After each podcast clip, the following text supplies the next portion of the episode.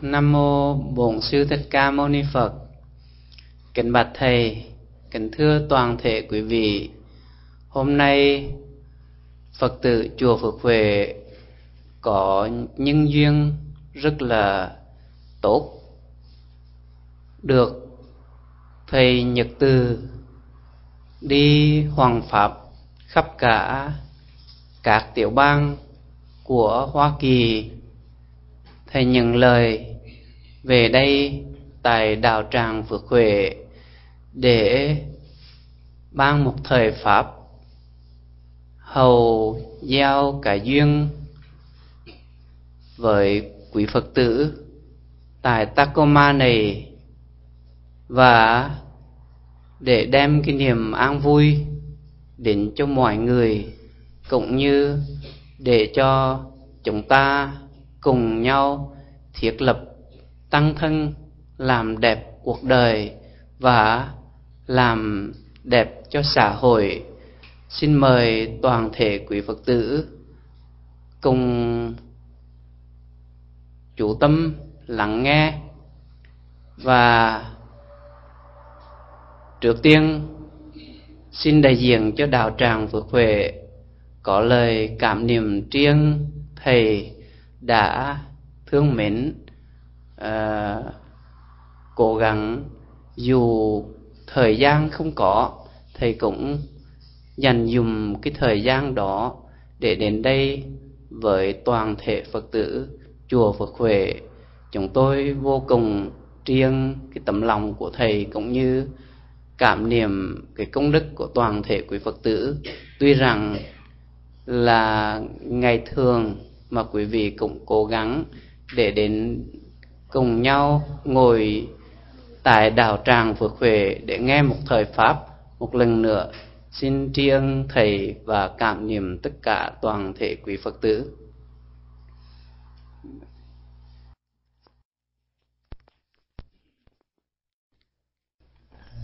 chân thành cảm ơn à, thầy chủ trì chùa Phước Huệ. Kính thưa tất cả các vị à, trước khi vào pháp thoại chúng ta cùng à, niệm danh hiệu đức bổn sư. Nam mô bổn sư à, thích à, ca mâu à, ni phật nam mô bổn sư thích ca mâu ni phật nam mô bổn sư thích ca mâu ni phật. Kính thưa tất cả quý thiền hữu tri thức.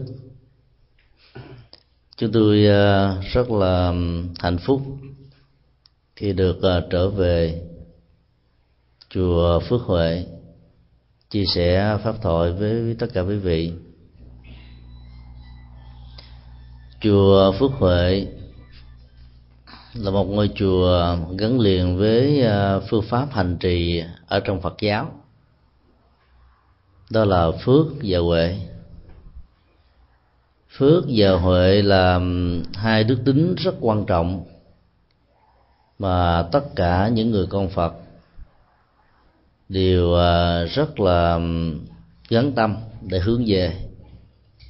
Dung bồi tưới tẩm, làm thế nào cho các hạt giống đó đó trở thành như là những hiện thực. Nếu chúng ta quan niệm rằng à, phước báo là nền tảng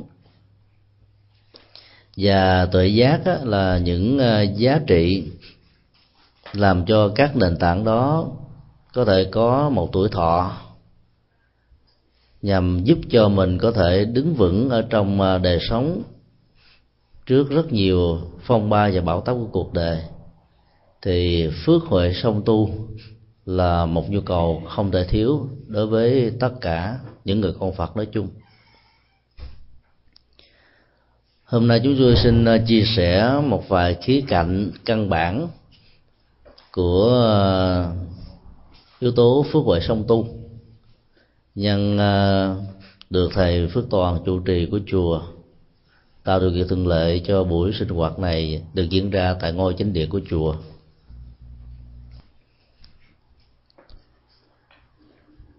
Thông thường chúng ta quan niệm rằng là những người tại gia chỉ chuyên lo tu phước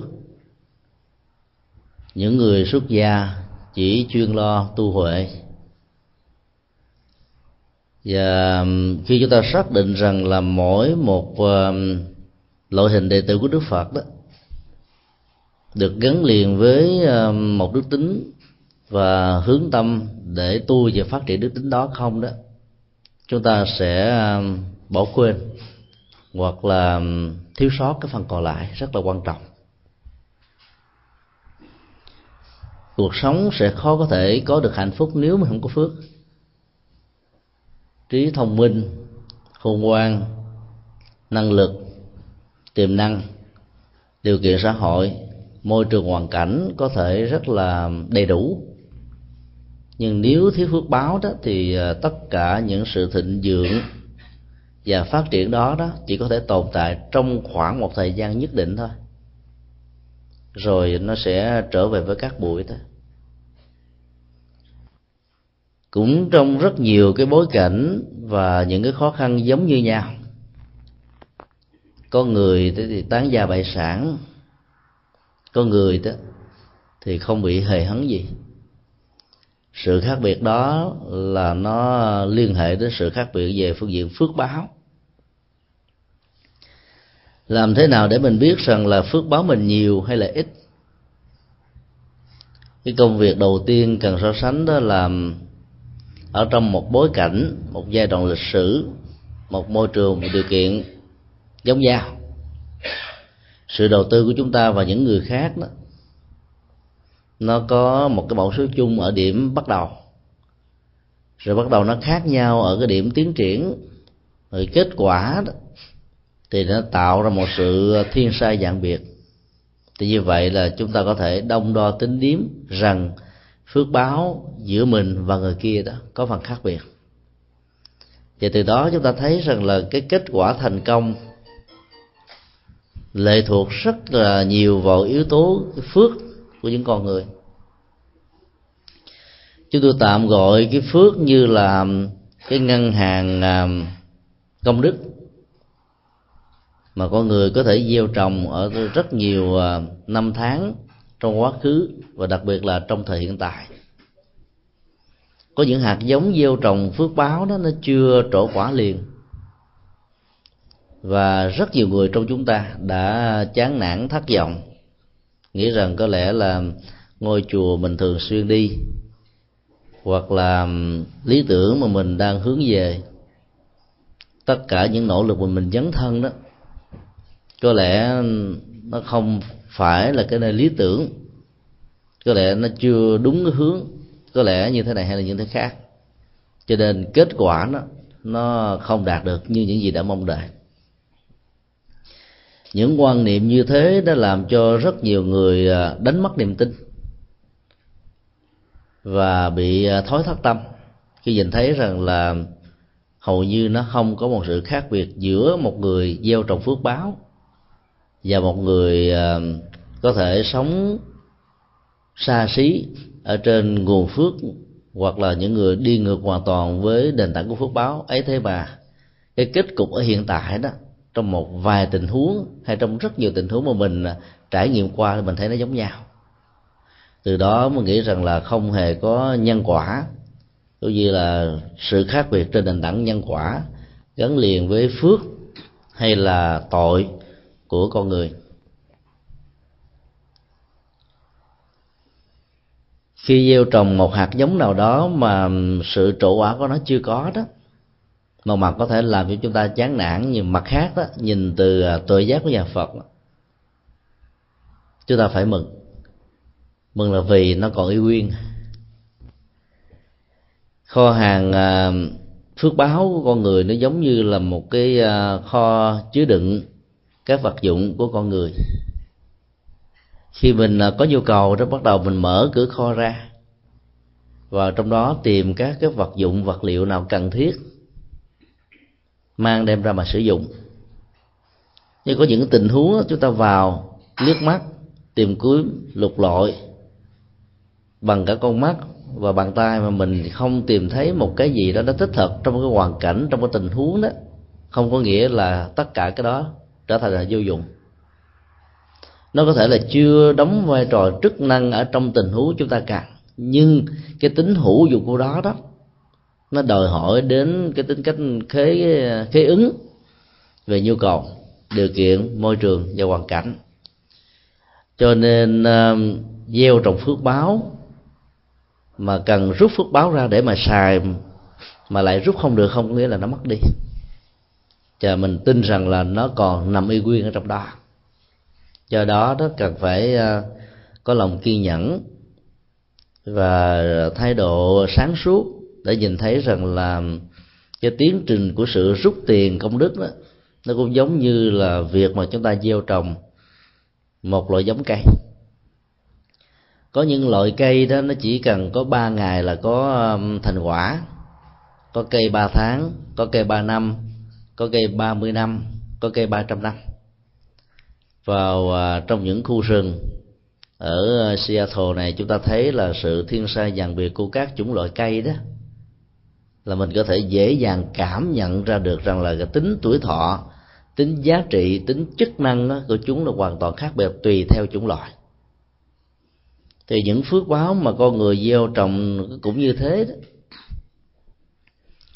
một trong những ờ, yếu tố làm cho rất nhiều người ờ, có niềm hân hoan, đó là sự cầu nguyện và kết quả phước báo trên nền tảng của sự cầu nguyện này.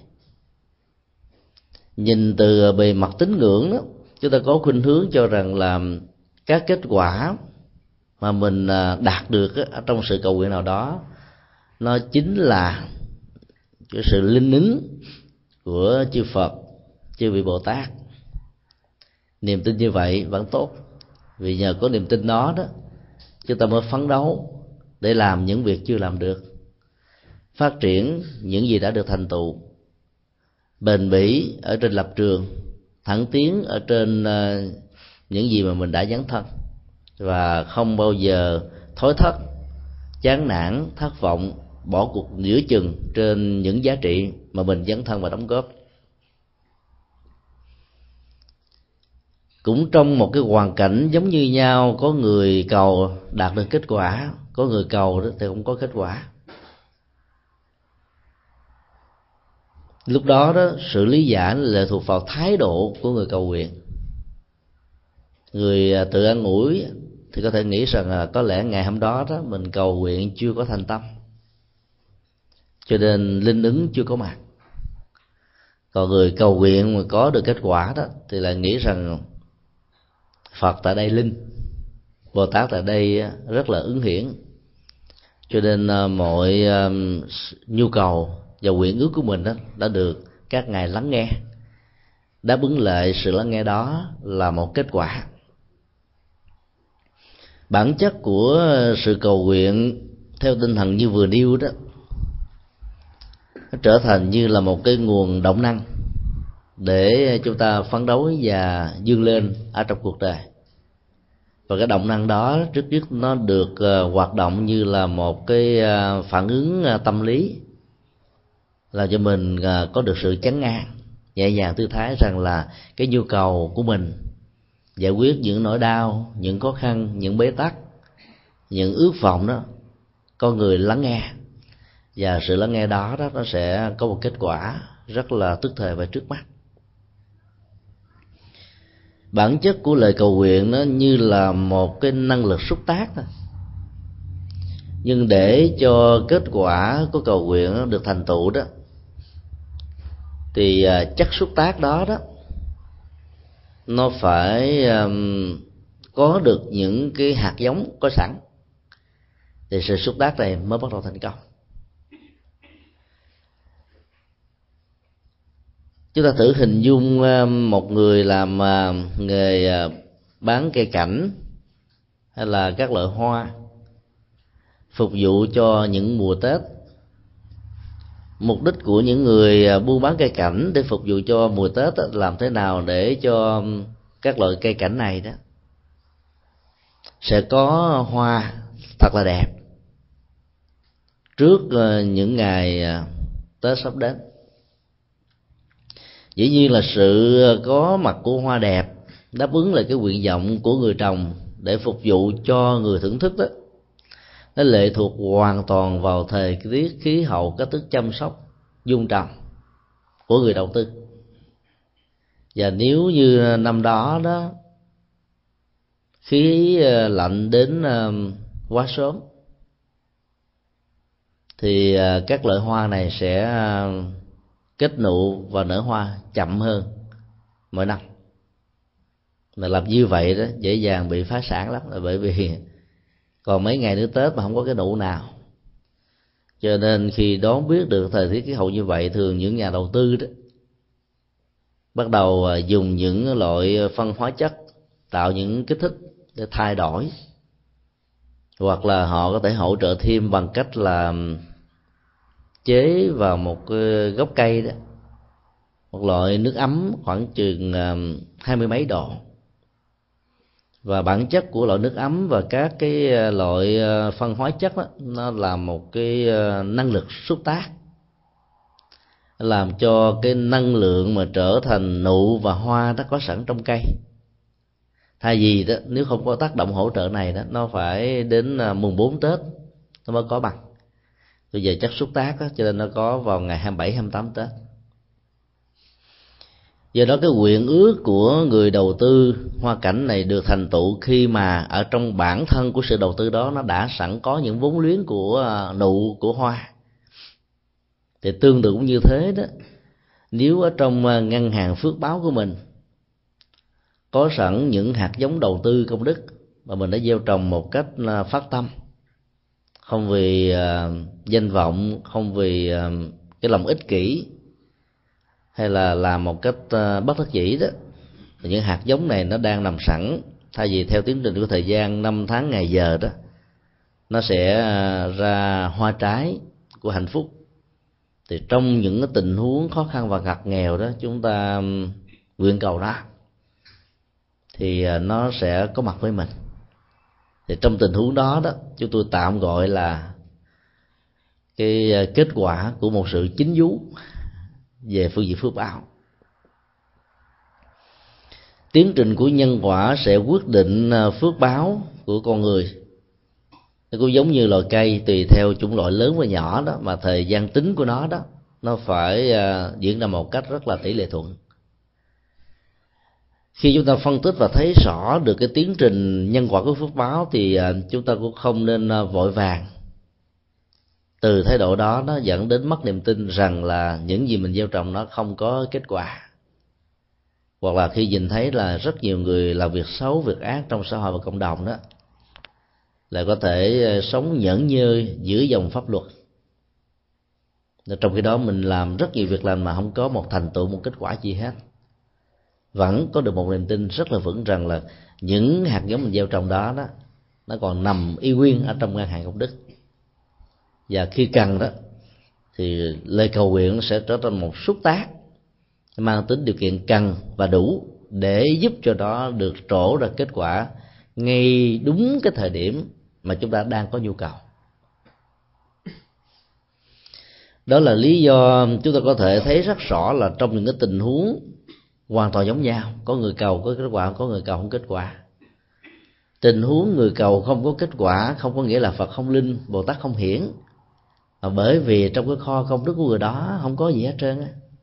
Móc hoài, lục lọi, vào trong kho, tìm kiếm xong rồi đi đi ra tay không thôi không có một vật gì có thể à, sử dụng được. Ngày hôm qua ngồi à, tâm sự với à, thầy chủ trì, chúng tôi học hỏi được rất nhiều điều hay.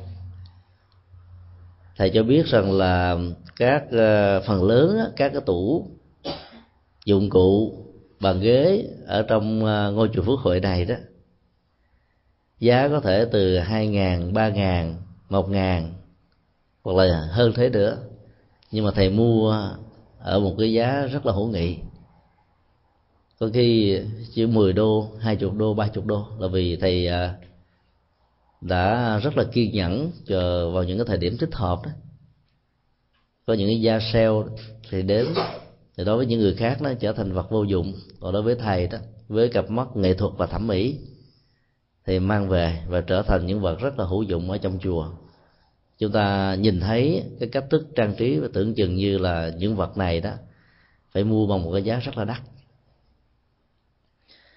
ở dưới basement của chùa đó cũng còn một số vật liệu và ở một phòng à, đối diện của chùa cũng có một số vật liệu. Thầy cũng mua theo cái thế này. Nhưng à, thầy chưa có sử dụng đến, cho nên à, có những vật liệu thầy mua đó vẫn còn gói rất là kỹ càng. Nằm nguyên ở đó đó. Khi chúng ta vào chùa được hướng dẫn và đi tham quan, nhìn thấy các vật này thì mình thấy cái lẽ nó không có một nhu cầu hay là chưa có được cái chỗ sử dụng nhưng với cái cặp mắt nhìn sâu thấy xa thì ờ, trong một tương lai rất là gần khi mà chánh điện được khởi công vào à, tháng 9 sắp tới đó hy vọng nó sẽ được thành tựu trong vòng một hoặc là hai năm.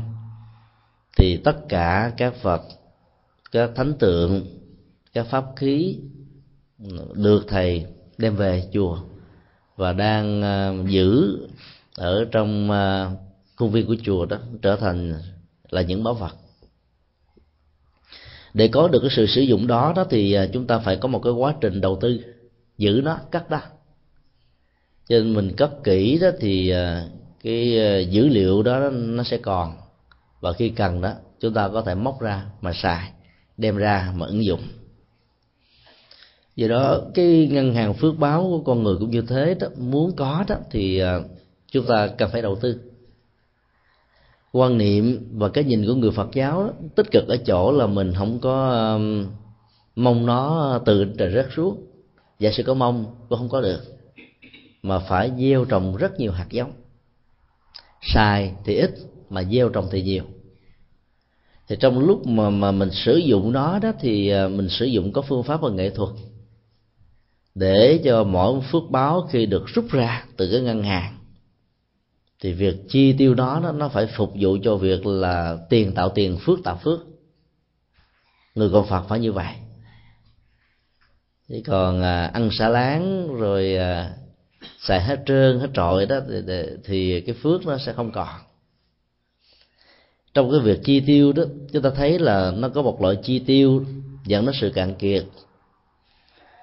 Và một loại chi tiêu đó nó dẫn ra một tiềm năng của những sự phát sinh những chi tiêu liên hệ đến việc giải quyết à, các nhu cầu hạnh phúc giác quan thì xài một hết một xài hai hết hai xài mười hết mười. Còn chi tiêu cho những việc phước báo, những việc nghĩa, những việc chánh đáng đó, thì nó có thể hết trước mắt, nhưng mà sau đó đó, nó sẽ tạo ra một cơ hội như là những cái quặng mỏ. Tính tiềm năng của nó rất là cao và giá trị phục vụ của nó, cũng như là tính giá trị của nó nó trong tương lai sẽ rất là lớn và giá trị của nó là giá trị đồng đẳng. Đức Phật ờ, ở trong kinh với những sự phân tích về rất nhiều cách thức làm phước báo khác nhau. Chúng ta có thể học ba phương pháp căn bản để gieo trồng ờ, ruộng phước cho bản thân mình. Cách gieo trồng phước báo thứ nhất tạm gọi là công quả đây là một à, thuật ngữ rất là quen thuộc với sinh hoạt của những người phật tử khi có dịp đến chùa. Người bạn đạo có thể thỉnh thoảng trao đổi về tâm sự của chúng ta rằng là chùa phước huệ, chuẩn bị khởi công xây dựng. Và do đó, sự phát tâm ủng hộ chùa đó từ nhiều cách thức khác nhau là một nhu cầu rất là cần thiết không gian chùa đến à, mấy mẫu. Công việc rất là nhiều. Và mỗi người một bàn tay. Dùng công sức của mình, dùng năng lực của mình, dùng tấm lòng của mình, dùng à, trí tuệ của mình. Đóng góp theo cách thế, theo khả năng, theo nhu cầu, theo hoàn cảnh mình có. Và cái tiến trình làm đầu tư như thế đó là chúng ta đang làm công. Và khi làm như vậy, chúng ta đang mong đợi một kết quả. Và do đó nó cái từ ờ, phước báo và tạo đức trong tình huống này được gọi là công quả. Có nghĩa là chúng ta nhìn thấy rất rõ cái tiến trình của một sự đầu tư, nỗ lực của bản thân là công. Và cái tương lai của sự đầu tư đó là những kết quả rất là xứng đáng.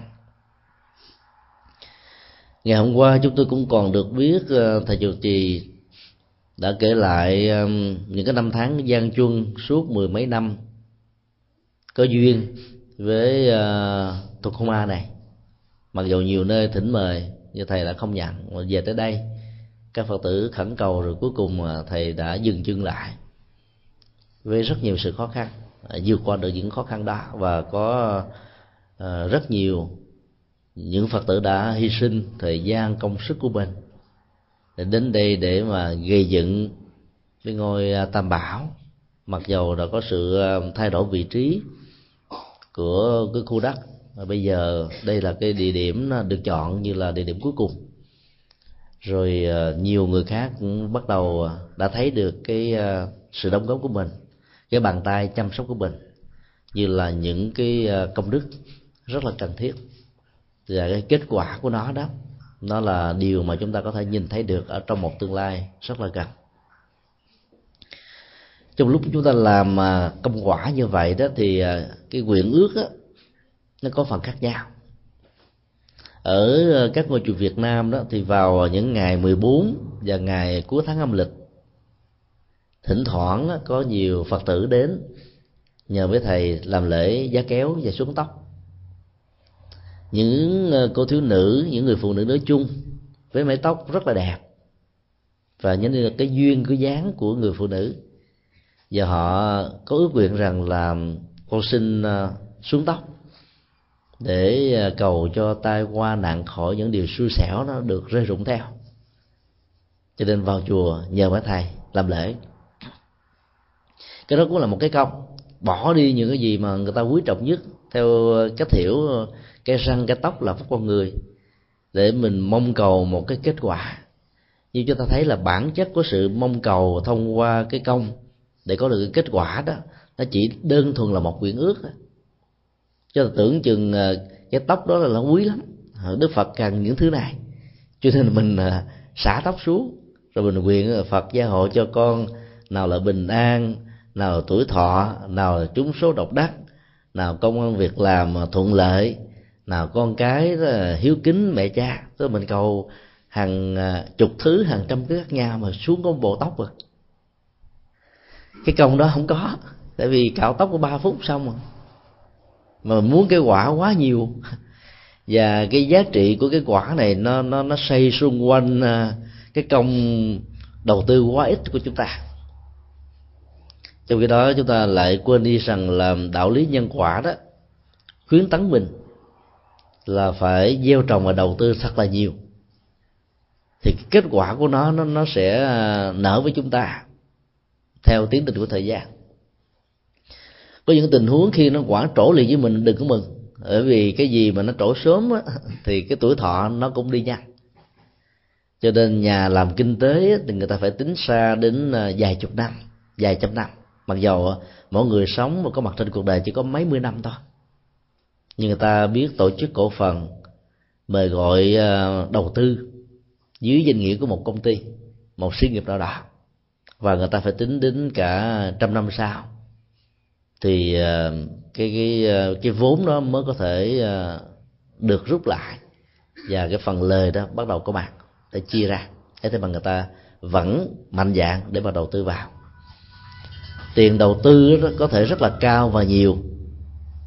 Nhưng thành quả của sự đầu tư đó mỗi tháng đó, nó chẳng là bao nhiêu hết á nhưng vì người ta hiểu được cái quy luật kinh tế là như thế, cho nên người ta tin tưởng và làm. Và sau khi làm, nó kết quả như vậy. Thì việc gieo trồng công quả nó cũng phải diễn ra theo một cách thức trồng tình tự.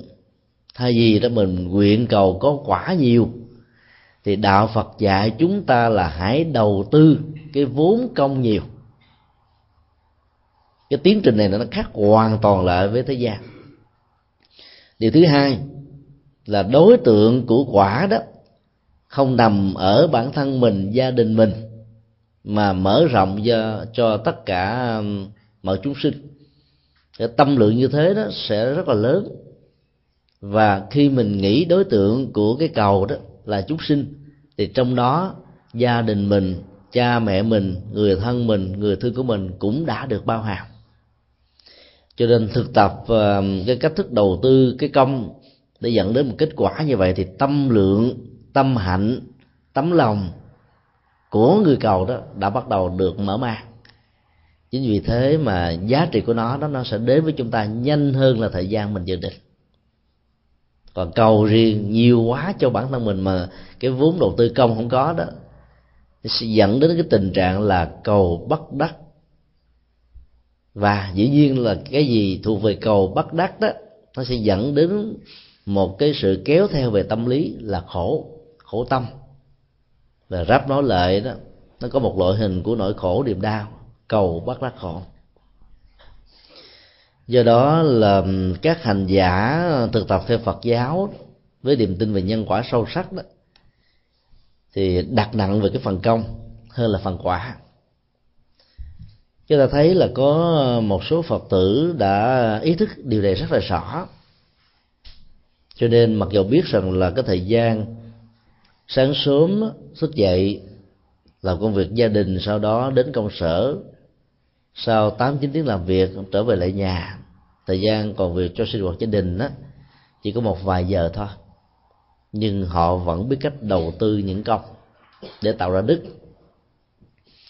Trên đường đi làm thì họ nghĩ rằng là nó cũng ờ, có thể chạy ngang chùa hoặc là đi vòng một chút xíu, mất thêm 10 phút 15 phút rồi ghé qua. Có thể hỏi thăm thầy chủ trì à, hôm nay thầy khỏe không?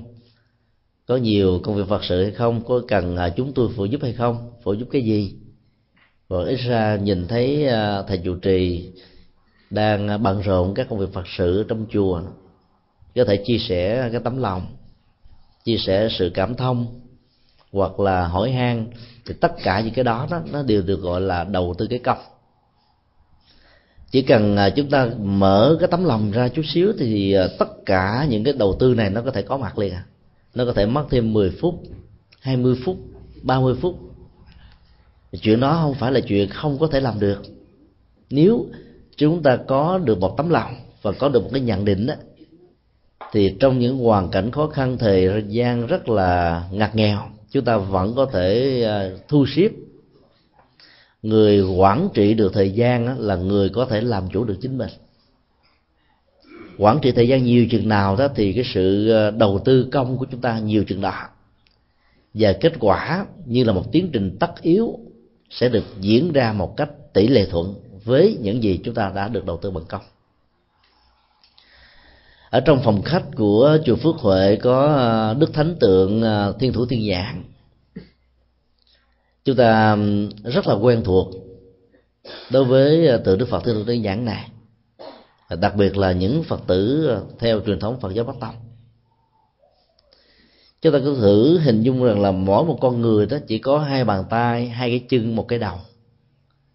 Và khi phải ờ, làm việc cái gì nhiều quá hoặc là được giao trọng trách gì nhiều quá đó, vượt khỏi cái sức chịu đựng của mình đó, chúng ta có khuynh hướng nói như thế này tôi đâu có ba đầu sáu tay đâu, mà làm hết những thứ này đầu lòng mình trở nên cao có, khó chịu, căng thẳng, mỏi mệt. Nhưng khi mà mình à, hiểu được rằng là tất cả mọi thứ làm đó, nó đều phục vụ cho mình và nó được đông đo tính điểm từ cái công của mình, thì lúc đó đó, việc dấn thân và làm không phải cho người khác, mà là cho chính bản thân mình. Thì trạng thái này sẽ không làm cho mình căng nhằn, kèo nhèo, mỏi mệt, căng thẳng nó tôi sao phải làm nhiều thứ quá? Tôi đâu phải trâu đâu, sanh ra đi làm từ sáng cho đến chiều tối. Có người nói, trời ơi, tôi sao sanh vào cái kiếp gà, tuổi dậu cho nên cài, phải đi từ sáng sáng là phải thức khuya, thức sớm, gái lên cho ta thức dậy, rồi phải đi tự làm, tự cài, tự bừa, đến chiều tối về mới được ngủ cái than vãn như thế thì à, mỗi một cái cái công mà mình bỏ ra đó, nó cầm cho mình mỏi mệt, căng thẳng, nhọc nhọc nhằn, khó chịu lắm. Nhưng mà khi mình hiểu được nhân quả rằng là tất cả mọi sự đầu tư về công đó là cho chính mình chứ không cho ai khác. Mặc dù là cái sự đầu tư đó, ví dụ như là chăm sóc cha mẹ già, lo lắng cho con cháu, giúp đỡ cho người thân, phục vụ cho người thương, dấn thân xã hội, làm công tác từ thiện đó, thực ra nó là cho người khác, chứ là cho chính mình hết, là mình đang đầu tư công đức mà, đầu tư cái vốn. Và phật giáo dạy chúng ta một cái tâm niệm cao thượng hơn là không mong bất kỳ một sự đền đáp nào. Quả tự động nó sẽ trổ. Thì sự đầu tư về công như thế nó sẽ có một ý nghĩa đạo đức, ý nghĩa xã hội, ý nghĩa nhân bản rất là cao.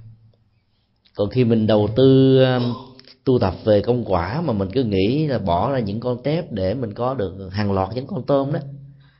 Thì cái sự đâm đo tính điếm về cái cơ cấu cung cầu và thị trường của nhân quả như vậy đó, thì cái giá trị của tấm lòng nó mất hết rồi cho nên ờ, chúng ta phải thực tập theo đức hạnh của đức ờ, thiên thủ thiên giảng mỗi một bàn tay đó làm được một công việc. Và mỗi một công việc vậy nó khoanh dùng nó tạo ra cái cái phạm vi giới hạn về tính sở trường mà bàn tay này có thể dấn thân vào một người có hai tay, các bồ tát lại có nhiều tay, qua 33 ứng thân. Còn đức thiên tử tương nhãn có đến một ngàn bàn tay. một ngàn bàn tay đó thì có nghĩa là có 500 cặp tay, phải không ạ? Chúng ta thấy là con số 500 trăm trong nền dân học Bali của Phật giáo đó, tượng trưng cho số nhiều và nhiều nhất của số nhiều là số vô cực. Tức là mình không đông đo tính điểm được. Ý muốn nói rằng là để à, có một cái công trình nào đó dẫn đến kết quả và sự thành tựu của nó đó, thì phần đầu tư của chúng ta nó không chỉ là hai bàn tay, tức là một con người, mà phải là nhiều con người cùng cái tấm lòng. Là bởi vì tấm lòng đó nó được thể hiện qua hành động cụ thể. Học thuyết dấn thân làm công quả của phật giáo đó đòi hỏi chúng ta thể hiện cái tình thương tình thân đó bằng hành động chứ không bằng lời nói. Ví dụ như là một đứa con nói với người cha và mẹ già của mình ở cái tuổi ờ, mất sức lao động. Ba ơi con rất là kính ba. Mẹ ơi con rất là thương mẹ. Nhưng khi mẹ và ba đang có nhu cầu cần sự giúp đỡ thì đứa con nó nó má ơi tháng này con phải trả tiền bill. Cha, cha ơi tháng này con phải ờ, mua thêm một cái gì đó cho nên cha và mẹ thông cảm cho con, rốt cuộc không có đồng xu nào, không giúp đỡ gì hết trơn. Mà miệng lúc nào cũng nói là thương. Thì cái thương như thế nó không có cơ sở. Chứ như vậy mà thương phải được thể hiện ra bằng hành động. Và hành động đó phải là một cái hành động hết sức cụ thể. Hành động đó mang lại niềm vui, nhổ lên được nỗi khổ, mang lại một trạng thái thăng bằng về cảm xúc cho người được sự giúp đỡ và do vậy đó, mỗi một bàn tay tượng trưng cho một sự chăm sóc, tượng trưng cho một sự đầu tư, tượng trưng cho một sự dấn thân, tượng trưng cho một sự làm việc nhất định. Nhiều bàn tay tượng trưng cho sự nối kết của rất nhiều tấm lòng. Một ngôi chùa đó làm đạo ở tại um, Hoa Kỳ và nhiều uh, nước phương Tây nói chung là một uh, thách đố và rất là khó khăn nền nhân hóa khác, phong tục tập quán khác. Thời gian, công việc, bản chất của mọi thứ nó khác hoàn toàn so với ở Việt Nam. Ở Việt Nam đó, khi mình làm đạo đó, thì tương đối nó dễ hơn nhiều là bởi vì một ngôi chùa đó, có thể có hai chục thầy, ba chục thầy. Có nhiều chùa có một trăm sư cô, hai trăm sư cô. Thì phân công công việc và phật sự đó, thì vị chủ trì sẽ làm những việc theo ứng với cái khả năng và sở trường của thầy chủ trì còn những công việc khác á, giao tới tiếp xúc hướng dẫn tu tập dấn thân từ thiện vân vân và nhiều việc còn lại đó là nhiều vị khác cùng nhúng vào một bàn tay để làm còn ở tại ờ, hải ngoại đó thì thầy trụ trì vừa là tổng giám đốc mà cũng vừa là tổng vệ sinh tức làm từ a đến z mọi thứ đó thầy chủ trì tại hải ngoại phải làm à, cái công việc gấp à, năm gấp sáu lần so với một vị chủ trì ở trong nước. Và do đó nếu mà không có những bàn tay công của nhiều phật tử khác nhau thì cái công trình phật sự đó đó nó phải nhân đôi nhân bốn nhân mười thời gian lên. Và do đó đó cái kết quả phục vụ đó sẽ có thể rất là chậm. Công việc không thể nào chờ đợi chúng ta và do vậy đó, để có được giữ giá trị đóng góp đó, thì ờ, không phải là một người, mà phải là nhiều người khác nhau, cùng dấn thân, cùng làm. Cách đây 10 hôm ờ, chúng tôi có mặt tại ờ, Chicago, sinh hoạt với gia đình Phật tử ở chùa Trúc Lâm do thượng tọa Thích Thành Tuấn làm chủ trì. Chúng tôi tiếp xúc được hai gia đình tại đây. Một gia đình có tất cả là gần 50 thành viên bao gồm bốn thế hệ. Thế hệ ông bà thế hệ cha thế hệ con và thế hệ cháu chích cùng đều được hướng dẫn về chùa để sinh hoạt vào ngày chủ nhật. Một gia đình thứ hai là khoảng được uh, mười mấy người. Rể dâu cũng cùng trở về chùa sinh hoạt. Điểm mà chúng tôi rất là tâm đắc là cả hai gia đình này đó mặc dầu rất là đổ đạt và thành công kỹ sư, bác sĩ, thạc sĩ, tiến sĩ. Mà khi họ vào chùa thì họ đóng vai trò của một người hành giả. Rất là bình dân, rất là giản dị mà mình không không ngờ rằng là đó là những người rất là thành công và đỗ đạt trong xã hội. Họ bắt tay vào làm làm vào ngày thứ sáu, chiều, rồi cả một ngày thứ bảy cùng làm với thầy trụ trì.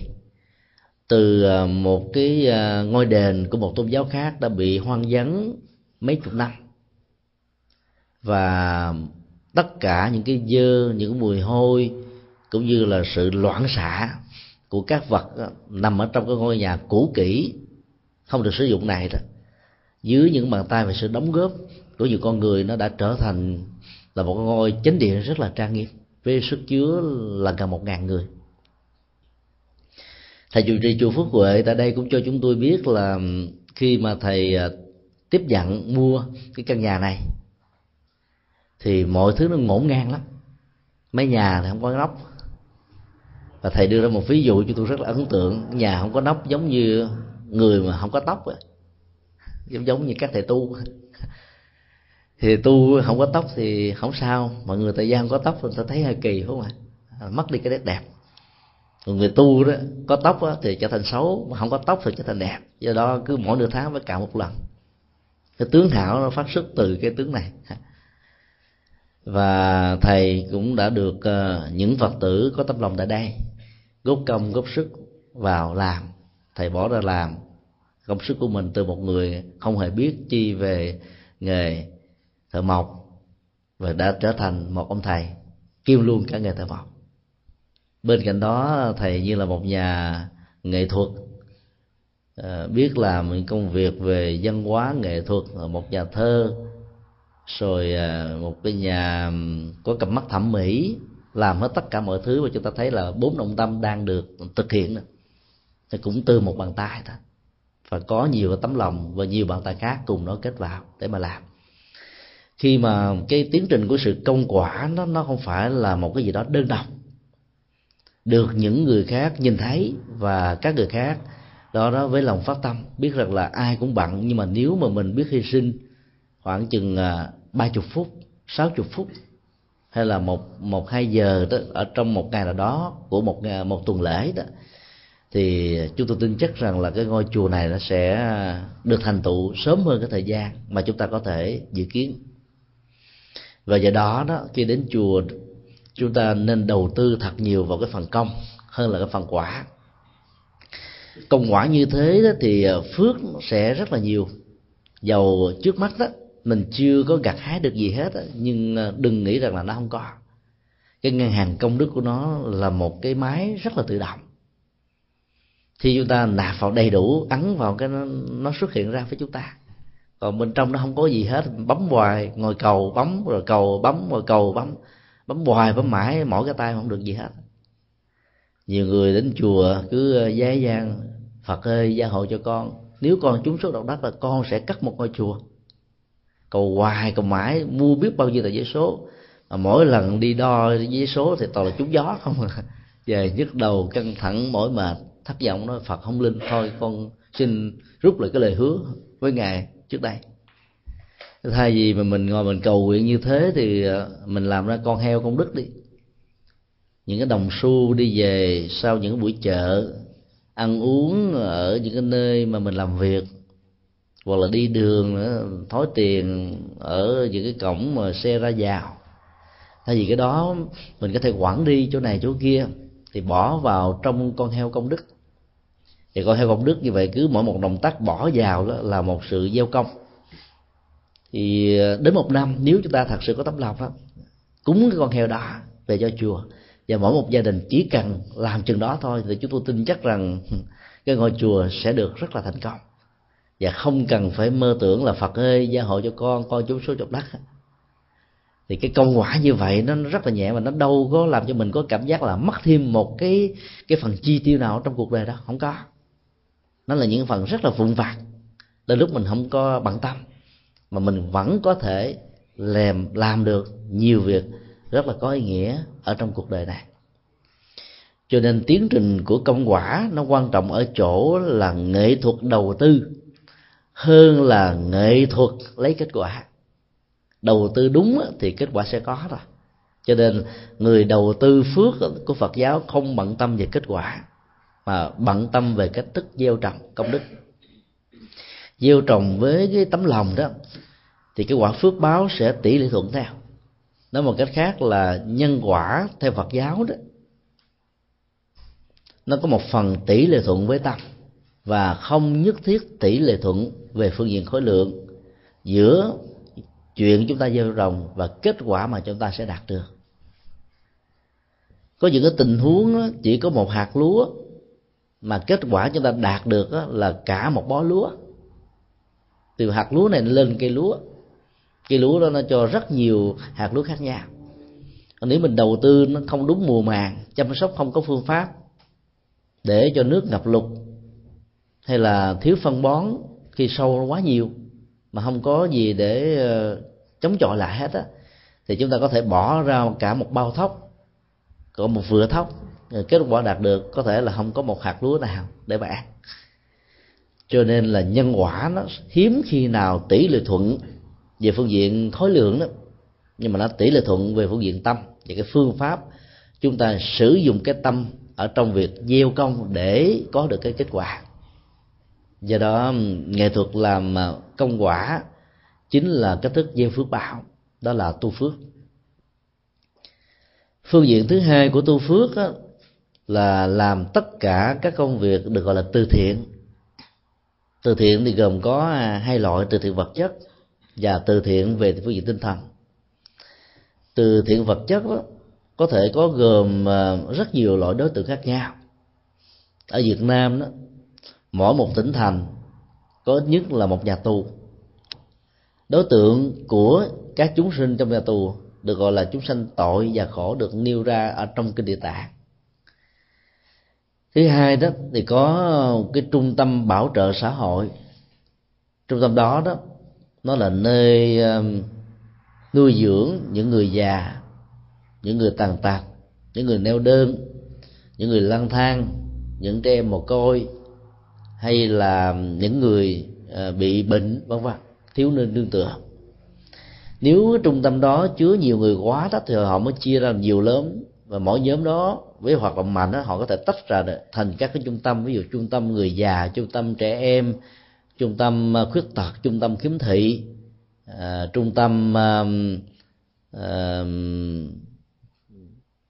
của những người bất hạnh vân vân bên cạnh đó còn có một cái trung tâm à, cai nghiện, rồi trung tâm à, giáo dục những à, người làm nghề mại dâm, vân vân. Như vậy là tất cả các đối tượng ở trong các trung tâm như vừa nêu đó, nó trở thành là những nơi mà chúng ta có thể gửi gắm tình thương để giúp cho họ vượt qua được cái bế tắc và cái khó khăn lớn nhất ở trong cuộc đời của họ. Giúp đỡ cho một người nghèo đó, nó có thể có giá trị xã hội, nhưng mà giúp đỡ cho một người bị ngặt. Thì dĩ nhiên bao giờ cũng bao gồm luôn cả cái nghèo, lại có một ý nghĩa nhân đạo lớn hơn. Một đói, một gói khi đói, một miếng khi gói, khi đói bằng gói, đói bằng một gói khi no là một cái phương châm về tâm lý rất là đúng khi mà người ta đang lâm vào cái hoàn cảnh khốn cùng nhất ở trong cuộc đời. Sự chậm trễ trong việc cứu giúp người khác đó có thể làm cho người đó dẫn đến cái tình trạng khủng hoảng. Và sự khủng hoảng này có thể kéo dài và ảnh hưởng đến đời sống tinh thần và đời sống kinh tế của người đó đó. Có thể dài năm, vài chục năm và có có thể cả luôn cả cuộc đời. Nếu như người đó không biết tạo ra những cách thức và thực tập làm thế nào để buông bỏ nỗi khổ niềm đau và không bao giờ quan niệm mình như là một nạn nhân ở trong một cái khó khăn nào đó. Cho nên ờ, sự cứu giúp những tình huống ngặt nghèo như là thiên tai, bao gồm ờ, động đất, sóng thần, lũ lụt, hỏa hoạn, hạn hán, mất mùa, bệnh tật và tai nạn do chính con người tạo ra. Thì giá trị của sự cứu giúp như vậy đó, nó sẽ rất là cao. Cho nên ờ, sự dấn thân của chúng ta đó đừng nên bỏ rơi những hoàn cảnh như vừa nêu. Các ngôi chùa phật giáo trước đây à, chỉ thường được biết như là che chở hồn dân tộc, bao gồm à, đời sống văn hóa, giáo dục, tinh thần nói chung. Bây giờ nó còn à, có ý nghĩa che chở về phương diện kinh tế, về phương diện đời sống vật chất. Từ ngàn xưa thì các ngôi chùa đã là một cái nơi vừa tu học, vừa giáo dục, vừa văn hóa vừa kinh tế để cho con em có thể đến đây học và trở thành những người trưởng thành ở trong xã hội đóng góp cho nhiều lĩnh vực khác nhau. Thì trong cái bối cảnh của thời hiện đại đó thì à, các ngôi chùa không chỉ là cái nơi mà gieo ruộng phước của người bá tánh tức là bá tánh đến để cúng dường để gieo phước báo mà các thầy các sư cô sau khi tiếp nhận những điều đó đó thì thường đi làm công đức phước báo ở những nơi khác. Có lúc đó, báo lại tường trình lại cho những người phật tử biết có lúc âm thầm lặng lẽ. Vì có một số người phật tử khi làm công quả đó, lại có một cái ý niệm rằng là chỉ muốn ông thầy của mình tiếp nhận và hưởng thụ nó thôi, chứ không muốn cho bất kỳ một người nào khác hưởng thụ. Mà nếu mà chưa chuyển hóa được cái tâm lý như là một thói quen này đó, thì việc biết ông thầy sử dụng những việc mà mình cúng kiến để gieo phước báo và mang lại an vui cho những người đang bị ngặt và nghèo này đó, sẽ làm cho người đó bị thoát thất tâm. Cho nên có nhiều thầy cứ lặng lặng sử dụng những gì mà bá tánh cúng để làm những việc từ thiện ở đây ở đó. Và giờ đó đó, có cơ hội thuyết pháp, giảng kinh, chia sẻ nỗi khổ niềm đau, giúp cho họ vượt qua được cái giai đoạn khó khăn nhất ở trong cuộc đời. Như vậy, chúng ta cần phải có một cái thái độ và tấm lòng. Trước nhất là vô ngã ở trong sự giúp đỡ thì phước nó sẽ lớn. Vô ngã đó rất là đơn giản. Ở chỗ là mình không thấy cái cái ờ, đóng góp của mình là một cái gì đó to lớn, vĩ đại. Mặc dầu trên thực tế nó có thể rất là to lớn về phương diện khối lượng, rất là vĩ đại về phương diện nội dung, nhưng mình xem nó là một cái gì đó rất bình thường. Để không có rơi vào trạng thái kể công, cũng như là chủ nghĩa thành quả hãnh diện, thỏa mãn, tự hào. Và cái tôi nó có thể được trưởng thành ở trong những cái cảm giác thỏa mãn, tự hào như vậy. Do đó về sau nó có thể dẫn đến tình trạng bị đóng bít và nghĩ rằng là, ôi, chuyện phước báo tôi làm nhiều lắm rồi, bây giờ tôi xin nhường lại cho các anh, các chị, các ông, các bà tôi muốn làm nữa. Cái đó phải là nhường mà là biện hộ để không muốn làm thêm. Có nhiều người khi thấy ờ, một vị thầy thầy sư cô đến để ờ, chia sẻ những công tác phật sự. Thì họ sợ lắm. Nói với ờ, đứa con, khi thầy tới gõ cửa, nó là mẹ không có nhà. Ừ nó là ba con đi làm rồi. Hẹn khi khác rồi thầy hãy lại. Tại bởi vì họ không thấy là cái cái cơ hội như vậy là một điều tốt. Và chúng ta có nhiều cách để gieo trồng phước báo. Thiếu không ờ, trực tiếp chia sẻ từ những gì mình có đó thì mình có thể chia sẻ bằng tấm lòng, bằng cách là mình giới thiệu, mời gọi vận động để cho những người khác đó muốn đóng góp thì có cơ hội để được đóng góp. Do đó là trong quá trình là chúng ta làm các công việc từ thiện xã hội, thì cái tấm lòng và niềm quan hỷ đó được xem như là yếu tố quan trọng ban đầu. Tiếp nhận một cái công tác mà chúng ta làm với một thái độ tâm lý bất đắc dĩ đó, thì cái giá trị nhân đạo, giá trị của lòng từ bi đó, ít lắm. Mặc dù cái khối lượng đầu tư của chúng ta có thể rất là cao. Cho nên à, trân trọng những cái cơ hội mà việc phước báo nó đến với mình. Và đừng bao giờ có cảm giác mỏi mệt về nó. Bữa nay là không nổi, thì ngày hôm sau làm tiếp. Tại vì ta đem phước đến cho mình, mà mình không có tiếp nhận đó thì mình đánh mất cơ hội để hưởng cái quả phước đó ở trong tương lai có thể có người nghĩ rằng là bây giờ phước của tôi nó đủ rồi tôi đâu cần nữa đâu. Kinh tế làm ăn đầu tư rất là thành công. Năm bảy căn nhà lương bổng cao. Bây giờ nghỉ không làm nữa. Mấy chục năm còn lại trong cuộc đời vẫn có thể sống rất là đầy đủ. Và còn nghĩ rằng là bây giờ à, dùng cái tiền lương và cái kết quả thành công ở trong kinh tế làm ăn đó đang để trong ngân hàng sinh ra thêm 10 kiếp hai chục kiếp nữa xài vẫn chưa hết làm chi cho nó mệt hoặc là làm bao nhiêu thế ăn hết trơn. Thì nghĩ như thế là chúng ta nghĩ ờ, rất là tiễn cận về nhân quả. Mặc dầu là mình có thể sử dụng cái nguồn vốn phước mà mình có do sự nỗ lực chân chánh mà ra, có thể giúp cho mình tồn tại thêm một khoảng thời gian mà không cần phải làm gì hết. Chúng ta buộc phải tiếp tục làm.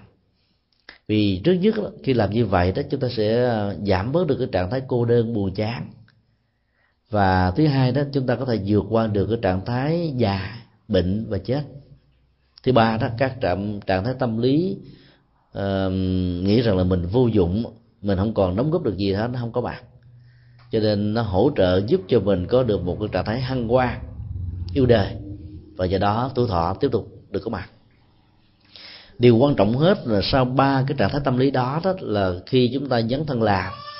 Mà giờ mình biết rằng mình rất là đầy đủ không có thiếu thốn gì hết. Và càng làm như thế đó thì à, chúng ta sẽ làm cho phước báo ngày càng gia tăng. Phước tạo phước đức tạo đức à, thông qua sự đầu tư và đầu tư có phương pháp.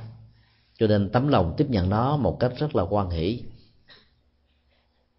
Thì tương tự như vậy là khi có mặt và được vận động để tham dự vào các hoạt động từ thiện như thế đó thì cái tấm lòng chính là yếu tố quan trọng chúng ta phát tâm cùng nhân thân cùng chia sẻ, cùng mời gọi. Và khi thực hiện đó thì à, đức phật dạy chúng ta là quan nghĩ đang lúc chúng ta làm. Mà để có được cái trạng thái quan nghĩ trong lúc mà mình phát tâm làm đó, thì mình phải hiểu rất rõ là việc làm như thế đó là một cái nhu cầu để hoàn thiện các giá trị tư cách và sự hành hành trì thực tập của chúng ta. Cho nên quan hỷ trước khi việc đó được thực hiện khi mình có được sự quan hỷ trước khi làm và đang khi làm đó thì ờ, sau khi làm rồi đó, thì ờ, nó sẽ làm cho mình quan hệ mặc dầu cái kết quả có thể có hoặc là không có. Người tiếp nhận các công việc từ thiện và nội dung từ thiện của mình, biết ơn hay không biết ơn, thừa nhận hay là phủ định, hoặc là có thể có những cái phản ứng vô ơn bạc nghĩa đi nữa, chúng ta vẫn hài lòng, vẫn quan hỷ và không có bất kỳ một sự tiếc nuối rằng rằng phải mà, trước đây tôi không thèm giúp cho nó, thì có lẽ bây giờ nó đã chết tôi rồi. Thì người làm như thế được gọi là người làm từ thiện, làm phước với một cái giá trị công đức và phước báo cao nhất. Giá trị ý nghĩa tự giác ở đó lớn hơn là những công việc bình thường. Cho nên chúng ta thực tập và dần dà rồi à, chúng ta sẽ quen. Quen khi rồi đó mà không có cơ hội để làm phước báo chúng ta cảm thấy là nó thiếu vắng, nó trống trống cái gì đó và nó buộc chúng ta phải tiếp tục làm. Làm hoài làm mãi, không biết mệt mỏi, không dừng nghỉ. Ờ, như thế đó, cái kết quả nó sẽ rất là cao. Điều thứ ba của việc làm phước báo gieo trồng các công đức đó là chúng ta phải gắn liền với nội dung của các giá trị tinh thần. Thì bản chất của hạnh phúc đó nó chỉ ờ, có ý nghĩa một phần rất nhỏ về phương diện vật chất và kinh tế. Và nó có một cái giá trị thăng bằng và lâu dài về phương diện nội dung cũng như về phương diện tâm linh. Chúng ta có thể nhìn thấy là rất nhiều ờ, những người thành công về phương diện kinh tế ở trong xã hội phương tây ngày nay đang rơi vào cái khủng hoảng tinh thần. Chẳng hạn như là bế tắc về tình yêu, rồi ờ, đấu đá ở trong thương trường gia đình với các thành viên không hề hiểu nhau, cảm thông giúp đỡ lẫn nhau. Cô đơn trong vắng, buồn tuổi uất hận, rồi lãnh cảm đó làm cho người đó đó trải qua một giai đoạn khó khăn nhất. Và rất nhiều người đã dùng dập cái bế tắc đó ở một mức độ lớn hơn, cho nên à, dẫn đến sự à, tư vấn như là một giải pháp để trốn thoát khỏi những cái à, nỗi khổ niềm đau mà họ không còn đủ sức để chịu đựng và vượt qua. Các thống kê xã học ở phương tây chúng ta thấy là những nước phát triển về kinh tế cao nhất đó, lại là cái những quốc gia có số lượng người thành công tự tử ở mức độ đáng kể và báo động. Từ đó đó chúng ta có thể thấy rất rõ đó rằng là các thành công về phương diện kinh tế và vật chất nó chỉ là một cái hỗ trợ. Nếu sử dụng đúng đó, thì có thể mang lại phước hạnh phúc còn sử dụng sai đó nó vẫn không đảm bảo được một tí gì về hạnh phúc. Cho nên đạo phật đã đúc kết ra cho chúng ta một cái định nghĩa rất là đặc sắc rằng là bản chất của hạnh phúc đó là sự làm chủ được dòng cảm xúc của chính mình. Làm chủ được dòng cảm xúc đó tức là không để cho cảm xúc mình bị uh, biến thiên dao động, ở trong những tình huống thân trầm, vinh nhục lên voi xuống chó thành công thất bại, ở trong cuộc đời. Và phải huấn luyện tâm dữ lắm đó, thì mình mới trở thành là người làm chủ được vận mệnh thông qua làm chủ dòng cảm xúc. Và như thế, chúng ta thật sự có được hạnh phúc một cách rất là trọn vẹn. Do đó đó, giá trị của hạnh phúc nó nằm ở chỗ là làm chủ được tâm. Có vật chất nhiều thì càng tốt không có vật chất nhiều cũng không sao. Rất nhiều người khó khăn mà vẫn có thể có được hạnh phúc. Trong cái đó, rất nhiều người giàu có mà không hề có được hạnh phúc gì. Chính vì vậy mà chúng ta thấy là sự hỗ trợ về đời sống tinh thần đó lại có một ý nghĩa rất là lớn. Vì vậy mà mỗi khi quý phật tử có dịp trở về việt nam, tham dự cùng với các quý thầy, quý cô, làm các công việc từ thiện xã hội ở các trung tâm mà mình có duyên đó thì nên nhớ đừng bao giờ đi làm từ thiện một cách đơn thuần. Ý chúng tôi muốn nói rằng là chúng ta nên tận dụng cái cơ hội làm từ thiện để tặng thêm cho những người đang bị khổ và đau này, những phương châm để sống, những ý tưởng hay để hành trì. Và lời kinh phật dạy đó như là một cái phương thuốc hỗ trợ giúp cho họ vượt qua được những bế tắc và khó khăn nhất ở trong cuộc đời mà họ có thể có. Rồi nên ở trong từng à, gói bì gói đó chúng ta có thể trích một câu phật ngôn máy vi tính bây giờ rất dễ máy photo cũng không mất tiền. Chỉ cần dành một thời gian chọn những câu tâm đắc nhất ở trong các bản kinh đặc biệt như là kinh pháp cú à, kinh phước báo kinh công đức kinh hiền nhân kinh từ bi kinh thập thiện và nhiều bản kinh khác nữa rồi dán vào các phần quà như vậy. Thì trong lúc chúng ta tặng và giúp cho những người đang có nhu cầu đó chúng ta tặng luôn cả luôn cái phần tinh thần. Và dĩ nhiên đó khi họ tiếp nhận và đọc được những uh, lời dạy của đức phật như vậy thì họ sẽ bắt đầu thấy rõ được cái cuộc đời này chống dính vô thường. Cho nên cần phải nỗ lực làm nhiều hơn nữa. Giả sử đó có những điều bất trắc không những diễn ra cũng không nên quá buồn tiếc nuối vì mọi việc rồi sẽ phải trôi qua. Và nó sẽ phải diễn ra theo cái quy luật tâm lý, cũng như là các quy luật tự nhiên, quy luật nhân quả của nó chính vì vậy mà họ có thể giữ được cái thăng bằng ở trong các cái biến cố của cuộc đời. Chúng ta thấy là con người rất khó có thể hồi đầu ở trong điều kiện môi trường hoàn cảnh đầy đủ lắm. Nhưng rất dễ hồi đầu trong cái hoàn cảnh khó khăn và đau khổ cùng cực chính vì vậy mà khi ngồi gỡ những cái trang lịch ở trong nhà tù đó, việc đi làm từ thiện phước báo nó lại có một ý nghĩa rất là lớn. Là bởi vì lúc đó đó, chúng ta thỉnh mời thêm một vị pháp sư vào, giảng kinh thuyết pháp, giúp cho họ nghe.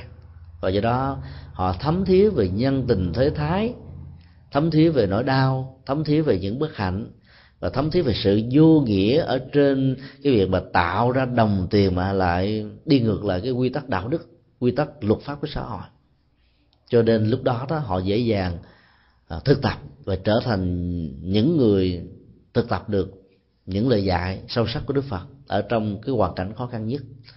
Thì lúc đó cái phước phước quả này nó sẽ rất là cao vì giúp cho họ về phương diện tinh thần, là giúp cho cả một cuộc đời còn giúp về thực thiện đó, chúng ta giúp cho một giai đoạn ngắn thôi.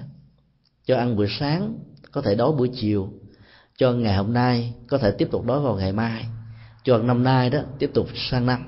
Lại phải cần đến nhu cầu sự giúp đỡ của thai nhân khác. Và có rất nhiều tình huống cũng như là cá tính của con người, khi mà có người khác giúp đỡ đó, thì họ sẽ không làm gì hết đó. lạm dụng và ý làm về sự giúp đỡ này. Bốn ngày trước khi chúng tôi có mặt ở ờ, chùa Hải Đức Jacksonville Florida à, trên đường à, trở về chùa thì anh tài xế có kể chúng tôi nghe về hoàn cảnh gia đình của anh. Anh nói rằng là anh có một người chị.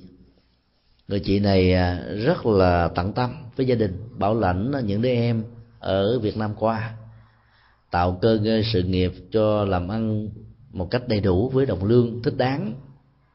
Thì trong suốt cái thời gian cu mang như vậy đó những người à, em đều ở chung ngôi nhà.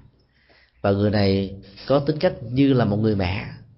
Ờ, e, người chị mà chăm sóc em của mình như là một người mẹ đối với những đứa con. Cho nên là làm từ a đến z từ trong ra ngoài. Thì lúc đó đó các người em đó, cảm thấy rằng như là một cái trách nhiệm của chị của mình cho nên là họ không làm gì hết á rồi sau đó đó là họ bắt đầu à, có được đồng lương và số tiền đó đủ để đao vào trong căn hàng để họ có thể mua một cái căn nhà mới. Và bắt đầu họ trở thành là sở hữu, chủ nhân của một cái sở hữu của ngôi nhà. Cho nên họ phải tự làm a đến z và họ phải làm, và làm cũng rất là thành công. Chúng ta thấy là khi mà ở chung trong ngôi nhà mà người chị chăm sóc, lo lắng hết mọi thứ thì thì cái năng lực tự lập của những người em này nó bị teo hép lại là bởi vì lạm dụng cũng có, hoặc là ý lại cũng đó. Nghĩ rằng là có người làm sẵn thôi, mình không cần làm chi. Cho nên à, khi mình thương và giúp đỡ cho người thân đó, mà giúp đỡ ờ, thiếu phương pháp đó, thì à, chúng ta có thể tạo ra những người thân theo dạng công tử bột, hay là công tử bạc liêu, hay là những cô công chúa mà không biết đụng đến móng tay, móng chân gì cả thì cái sự giúp đỡ như thế nó nó chỉ có giá trị lệ lạc ở trong giai đoạn hiện tại, nhưng hoàn toàn là không có lệ lạc ở trong thời tương lai. Thì một việc làm như vậy đó, vẫn là một việc phước báo, nhưng nó chưa được gọi là một cái thiện. Tại vì thiện đó được định nghĩa trong kinh điển nhà Phật đó, lợi ích cho mình và cho người ở hiện tại và trong tương lai. Có những cái chúng ta thấy nó có lợi trước mắt mà nó không có lợi trong tương lai. Nó có thể dẫn đến những cái phản tác dụng, những cái hại, những cái xấu khác đó thì việc làm đó chưa được gọi là một việc làm thiện, cho nên cái tính phước quả của nó nó sẽ không được cao. Giúp phương pháp để cho một con người tồn tại, nó có giá trị rất nhiều lần so với là giúp một cái vật thực, như là một cái kết quả từ cái phương pháp này. Đây là điều rất là rõ. À, dân gian thường nói ta giúp lời chứ ai giúp nghề. Tại bởi vì giúp cho người khác một cái nghề, thì người đó có thể giỏi hơn mình. Và họ có thể trở thành đối thủ, khách hàng của mình nó có thể trở thành là khách hàng của người đó. Cho nên người ta phải giấu nghề, và nhất là truyền thống của người trung hoa đó người gia truyền, họ giấu kín lắm, không có xì ra cho người dân nước lạ và kể cả trong tình huống của những người thân, phải là người tâm huyết nhất, người tâm đắc nhất đó, thì họ mới truyền hết bí kíp cho công. Và có nhiều người chưa kịp truyền bí kíp đó, thì vô thường đã đến cái chết đã có mặt. Và cái nghề, cái giỏi giang đó đã phải chôn theo nấm mồ hoặc là bị thốt, đốt thiêu theo cái sự hỏa táng của thi thể người quá cố. Cho nên sự bỏn sẻn, nó có thể núp dưới hình hình bóng của sự an toàn về kinh tế và cái tính cách gia truyền. Và khi mà chúng ta bỏn sẻn về tri thức như vậy đó thì à, tất cả những cái giá trị đóng góp đó nó sẽ bị à, bị ngưng đi. Ở trong kinh Di Ma Cật có đưa ra một cái ảnh dụ Đức Phật à, giúp chúng ta tháo gỡ cái cái thái độ bỏn sẻn về tri thức và là những cái khả năng để giúp cho người khác thành tựu được chính họ. Này à, cho chúng ta thấy rằng là nếu mình có một cái ngọn đuốc và ngọn đuốc của mình nó đang được thắp sáng, người khác cũng có những ngọn đuốc mà chưa được đốt cháy. Chúng ta chỉ cần à, dùng cái lửa của ngọn đuốc này châm vào những ngọn đuốc khác thì lửa ở các ngọn đứa khác nó sẽ được rực sáng lên. Và chúng ta thử đông đo tính điểm khi mà mình đốt đuốc, mồi những ngọn đuốc khác đó, thì cái lửa, tức là cái năng lượng dầu hay nhiên liệu để cho ngọn đuốc là cháy, nó hoàn toàn không bị mất đi. Nhưng mà trong tâm lý đó và trên thực tế, chúng ta thường có cảm giác rằng là khi mình truyền cho người khác là mình mất một cái gì đó, hoặc là sẽ bị người đó dành ảnh hưởng. Đức Phật nói ngược lại đó, hãy dùng à, nhiên liệu và lửa của mình mồi lửa ở từ những cái nhiên liệu đang có cái tiềm năng để phát cháy đó. Chúng ta sẽ không mất đi cái cái nguồn nhiên liệu vốn có mà ngược lại cái, cái tính cách thắp sáng đó, ở những ngọn đuốc này đó nó sẽ được cao hơn. Và do đó giá trị đóng góp và thành công của nó nó cũng theo đó mà được tỷ lệ thuận. Cho nên khi mình chia sẻ tri thức mà nhất là những tri thức về Phật pháp có thể à, giúp cho người khác đó vượt đứng dậy từ à, một cái à, đổ vỡ rất là cao. Từ một người bi quan yếm thấy chán trường thất vọng và chỉ nghĩ đến cái chết hoặc là an phần thủ thường cho nên chỉ cần tặng cho người đó một cái lời khuyên hay, một cái tư tưởng tốt, một danh ngôn trong kinh điển đó, chúng ta có thể giúp cho người đó đổi cả một cuộc đời. Cho nên à, đạo lý nhà Phật dạy chúng ta là không nên tiếc lời, không nên tiếc những cái lời hay lẽ phải để giúp cho người khác được thành công và làm như thế đó là một việc gieo trồng phước báo rất là lớn, bởi vì đó là có được một tư tưởng hay, có được một con đường tốt đó thì người đó là có thể thay đổi cả vận mệnh của mình. Năm 2005 chúng tôi được dẫn đến tham quan à, thiền viện Đại Đăng. Và được biết rằng là trước đó đó, cái thiền viện này chỉ là một cái nuôi, nơi nuôi à, nuôi ngựa đó tất cả những cái chuồng ngựa đó vẫn còn được giữ nguyên. Chỉ có đổi cái cánh cửa để ờ, làm cái chỗ ra và vào.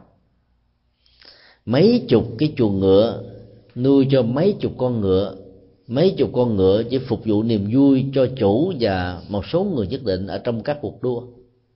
Để trở thành là một tu viện và tu viện này đã nuôi được mấy chục ông thầy hoạt động tâm linh, sinh hoạt tâm linh, sự thực tập tâm linh đó tại một cái nơi như thế này đó, nó sẽ, kéo theo giá trị của những niềm vui cho những người phật tử có nhu cầu và có duyên trở về đây để thực tập.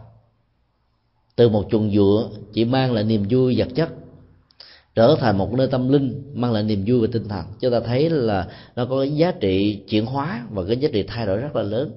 Và sự thay đổi đó, nó nằm ở cái sự thay đổi của tâm chủ nhân của chuồng ngựa này chỉ muốn lấy giá trị vật chất thông qua sự đuôi ngựa. Còn chủ nhân mới của ngôi thiền viện này đó muốn lấy giá trị tâm linh và tinh thần cho nên trở thành giá trị phục vụ cho con người. Và do đó đó ý nghĩa xã hội của nó nó cao rất là nhiều. Do đó để có những cái đóng góp lớn đó chúng ta chuyển cái, cái, cái tâm để hướng về những cái giá trị cao thượng thì đối tượng phục vụ sẽ đạt được ở mức độ lớn hơn và tỷ lệ thuận là điều mà chúng ta không thể nào phủ định được.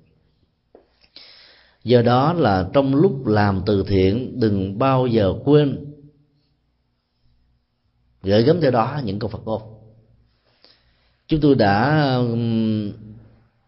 nỗ lực thực hiện những cái tủ sách ở trong các trung tâm như là tù, rồi mãi dâm uh, cai nghiện ma túy bảo trợ xã hội và neo đơn. Việc thực hiện các cái tủ sách Phật học như vậy rất là quan trọng. Chúng đã chọn lựa những cái bản kinh rất là đơn giản gần gũi với sinh hoạt với những nhu cầu và những cái kỹ năng để giải quyết nỗi khổ niềm đau. Bên cạnh đó đó có rất nhiều các cái chuyện Phật giáo chuyện ngụ ngôn Phật giáo rồi những cái bài giảng về nhân quả nghiệp báo đạo đức thiện ác vân vân tức là gần gũi với nhân sinh hoạt thường nhật tại đây. Và dĩ nhiên nó gặp rất là nhiều khó khăn. Bởi vì những người quản lý những cái nơi này đó có thể uh, uh, có cảm giác xa lạ với những cái tinh thần như vừa điêu nhưng khi được chúng tôi giải thích rằng là đây không phải là những cái nỗ lực để mà cải đạo đổi đạo mà là những cái hạt giống để giúp cho người ta đổi tâm. Cho nên đó, dần già rồi đó cũng được chấp nhận thì sau những cái giờ mà chúng tôi rời khỏi những cái nơi mà sinh hoạt như thế đó, thì người ta bắt đầu có cơ hội để đọc được những cái tác phẩm này. Và bắt đầu người ta thấm thía làm mới được cái nhận thức, làm mới được cái cuộc sống. Sở dĩ làm như thế là vì chúng tôi ý thức rất rõ rằng là tường cao, hố sâu và các cái biện pháp trừng phạt, dù là tinh vi, dù là khôn ngoan, dù là khéo léo, như thế nào đi nữa thì cái giá trị giáo dục của nó đó nó vẫn không bằng một phần rất nhỏ so với cái việc mà chúng ta giáo dục để thay đổi cái tâm. Vì thay đổi tâm là thay đổi cái hướng thay đổi cái hướng là thay đổi cả một cuộc đời của con người. Cho nên à, việc làm phước báo đó về phương diện tinh thần thông qua các giá trị chân lý và đạo đức mà đức phật đã dạy đó chúng ta có thể đóng góp rất nhiều cho phương diện xã hội và cho việc cuộc sống. Dạ. À, chúng ta bắt đầu à, tiếp tục à, kính thưa tất cả quý thiền hữu khi nãy chúng tôi đã trình bày một cách um, bao quát về à, ba phương diện tu phước tu uh, thông qua công quả tu thông qua các uh, hoạt động từ thiện xã hội và tu qua việc uh, giới thiệu và tặng cho những uh, đối tượng có nhu cầu các tinh thần cũng như là lời Phật dạy để ờ, giúp cho họ có một cái phương hướng mới thay đổi vận mệnh. Khi chúng ta nhìn thấy được cái nhu cầu của đời sống tinh thần là một cái gì đó rất là cao và quý đó, thì chúng ta có thể thấy được rằng là hạt giống để tạo ra nó đó chính là trí tuệ của con người. Trí tuệ được hiểu một cách thông thường như là một sự thông minh thông minh ờ, theo chiều hướng hiểu và sống theo nhân quả. Thông minh theo cách thế, nhìn thấy rất rõ là cái tính cách biến dịch ở trong cuộc đời đó, diễn ra đối với tất cả chúng ta và mọi mọi loài đó là một quy luật. Thông minh khi nhìn thấy rất rõ rằng là cái con người mà chúng ta đang sống với thân thể, với cảm giác, với tri giác, với tâm tư, với nhận thức phân biệt đó là một tổ hợp nương vào tinh cha huyết mẹ mà thành với sự hỗ trợ của vật thực. Môi trường điều kiện hoàn cảnh và do đó nó không phải là sở hữu của mình một cách lâu dài. Ngay cả trong cái tình huống chúng ta có mặt trong cuộc đời 100 năm 120 năm thông qua tuổi thọ chúng ta gắn bó với đó là nó cũng không được là xem như là sở hữu của chúng ta nó có thể được hiểu như là một chiếc xe. Và cái vàng đồng của nó đó, tốt hay xấu, lệ thuộc vào cách thức chúng ta sử dụng chiếc xe đó như thế nào. Thì cơ thể vật lý này nó cũng như vậy. Nó có thể phục vụ cho mình ngắn hạn hay là dài hạn, lệ thuộc hoàn toàn vào thái độ ứng xử của chúng ta đối với nó. Người à, được gọi là có trí tuệ là một người sống à, rất là thăng bằng và thấy rất rõ rằng là thân thể chỉ đóng vai trò chức năng, chứ không phải là một cú canh. Vì hiểu thân thể là một chức năng đó, những người con phật đã không có um, đầu tư hết thời gian để phục vụ cho thân thể. Và thân thể được sử dụng như là một công cụ đó, giống như là dàn đồng của một chiếc xe. Khi nhìn thấy nó mang tính công cụ đó thì à, chúng ta không tôn thờ thân thể này là thượng đế thế giới phương tây với những cái hoạt động về thẩm mỹ và các giá trị trang sức đó, đem lại cái nhu cầu hạnh phúc thông qua thẩm mỹ đó đã làm cho rất nhiều người xem thân thể này là số một trong cuộc đời. Đụng đến thân thể của mình là có thể là đụng đến hạnh phúc của mình. Và tất cả các sinh hoạt của con người chạy theo các cái khuynh hướng như thế đó sẽ làm cho người ta đánh mất đi cái giá trị hạnh phúc lớn nhất đó là sự có được tự giác để ứng xử một cách rất là khôn ngoan ở trong các tình huống có cao để giúp cho mình không bị ờ, tổn thất, dẫn đến nỗi khổ niềm đau ở trong cuộc đời. Do đó, định nghĩa một cách bao quát đó, trí tuệ nó còn ờ, hơn cả sự thông minh, thông thường. Và nó phải gắn liền với cái tri thức hiểu về nhân quả, hiểu về vô thường, hiểu về vô ngã, mà hiểu về phương diện ứng dụng của chúng đấy để tất cả những biến dịch và đổi thay trong cuộc đời nó không làm cho chúng ta bị khổ đau. Cho nên à, khi à, một hành giả được gọi là tu tuệ không có nghĩa đơn thuần là chỉ có đọc kinh, đọc sách, nghiên cứu là đủ tại vì cái đó đó là cái bước đầu của trí tuệ, hay là kiến thức về trí tuệ. Giữa kiến thức về trí tuệ và bản chất à, trí tuệ trong ứng xử đó, nó có một khoảng cách rất là lớn để rút cái khoảng cách đó đó, thì sự tiêu hóa nó là một yêu cầu. Rất nhiều người trong chúng ta có thể rất là giỏi về kinh sách, chữ nghĩa, những gì mà đức phật đã dạy. Nhưng mà khi đối diện với cuộc sống thì nỗi khổ, niềm đau vẫn có thể có mặt. Là bởi vì chúng ta chưa tiêu hóa nó một cách đúng cách. Cho nên sự tiêu hóa biến tất cả những lời kinh Phật dạy đó trở thành à, xương cốt, máu mủ, gân, tế bào sự sống đó, sẽ làm cho chúng ta trở thành một người rất là sáng suốt. Và nhờ cái tinh thần sáng suốt như vậy đó, chúng ta sẽ nhìn thấy tất cả một cách rất là chuẩn xác bằng trực quan. Trong thế giới của tri thức đó, thì chúng ta thường sử dụng ý thức là nhiều. Ý thức dẫn đến sự phát minh, ý thức dẫn đến sự sáng tạo, ý thức dẫn đến thế giới tri thức ý thức dẫn đến thế giới khoa học, ý thức dẫn đến sự phục vụ. Cái công trạng của nó là số một đối với các giác quan. Nhưng mà cái tội của nó nó cũng thuộc vào số một đối với đồng loại của nó. Cho nên là người tu học Phật được gọi là có trí tuệ đó, là người loại trừ hết tất cả các yếu tố tiêu cực của ý thức và vận dụng một cách tối đa các giá trị tích cực của ý thức thì lúc đó tuệ giác nó sẽ được, nó giúp đỡ một cách rất là chân tình. Và càng à, đi sâu, đi xa vào à, thế giới của tự giác như vậy đó, thì ý thức sẽ trở thành như là một công cụ, một kẻ tăng tụy, còn lệ thuộc vào ý thức. Chạy theo sự xa sự ý thức đó thì chúng ta sẽ trở thành một kẻ nô lệ và tự giác theo đó bị mất hết ở trong nền à, Phật học đại thừa đó, đã đưa ra ảnh dụ. Thì chúng ta thấy ý thức nó giống như là một cái vườn mây, và tuệ giác của con người đó, nó giống như là vườn mặt trời. Bản chất của mặt trời đó, nó chiếu soi 24 trên 24 nhưng do những cái giới hạn của phương vị, rồi của ánh sáng, của à, góc độ chúng ta đứng, nhìn mà ánh sáng đó nó, nó có thể có mặt với chúng ta 12 giờ vào mùa hè. Đêm ngắn ngày dài như thế này hoặc là 10 giờ so với mùa đông. Rồi chúng ta có ấn tượng rằng là có lẽ là sau 12 giờ của ban ngày đó thì mặt trời nó không chiếu soi. Nhưng trên thực tế nó vẫn tiếp tục chiếu soi ở nửa bán cầu còn lại của trái đất.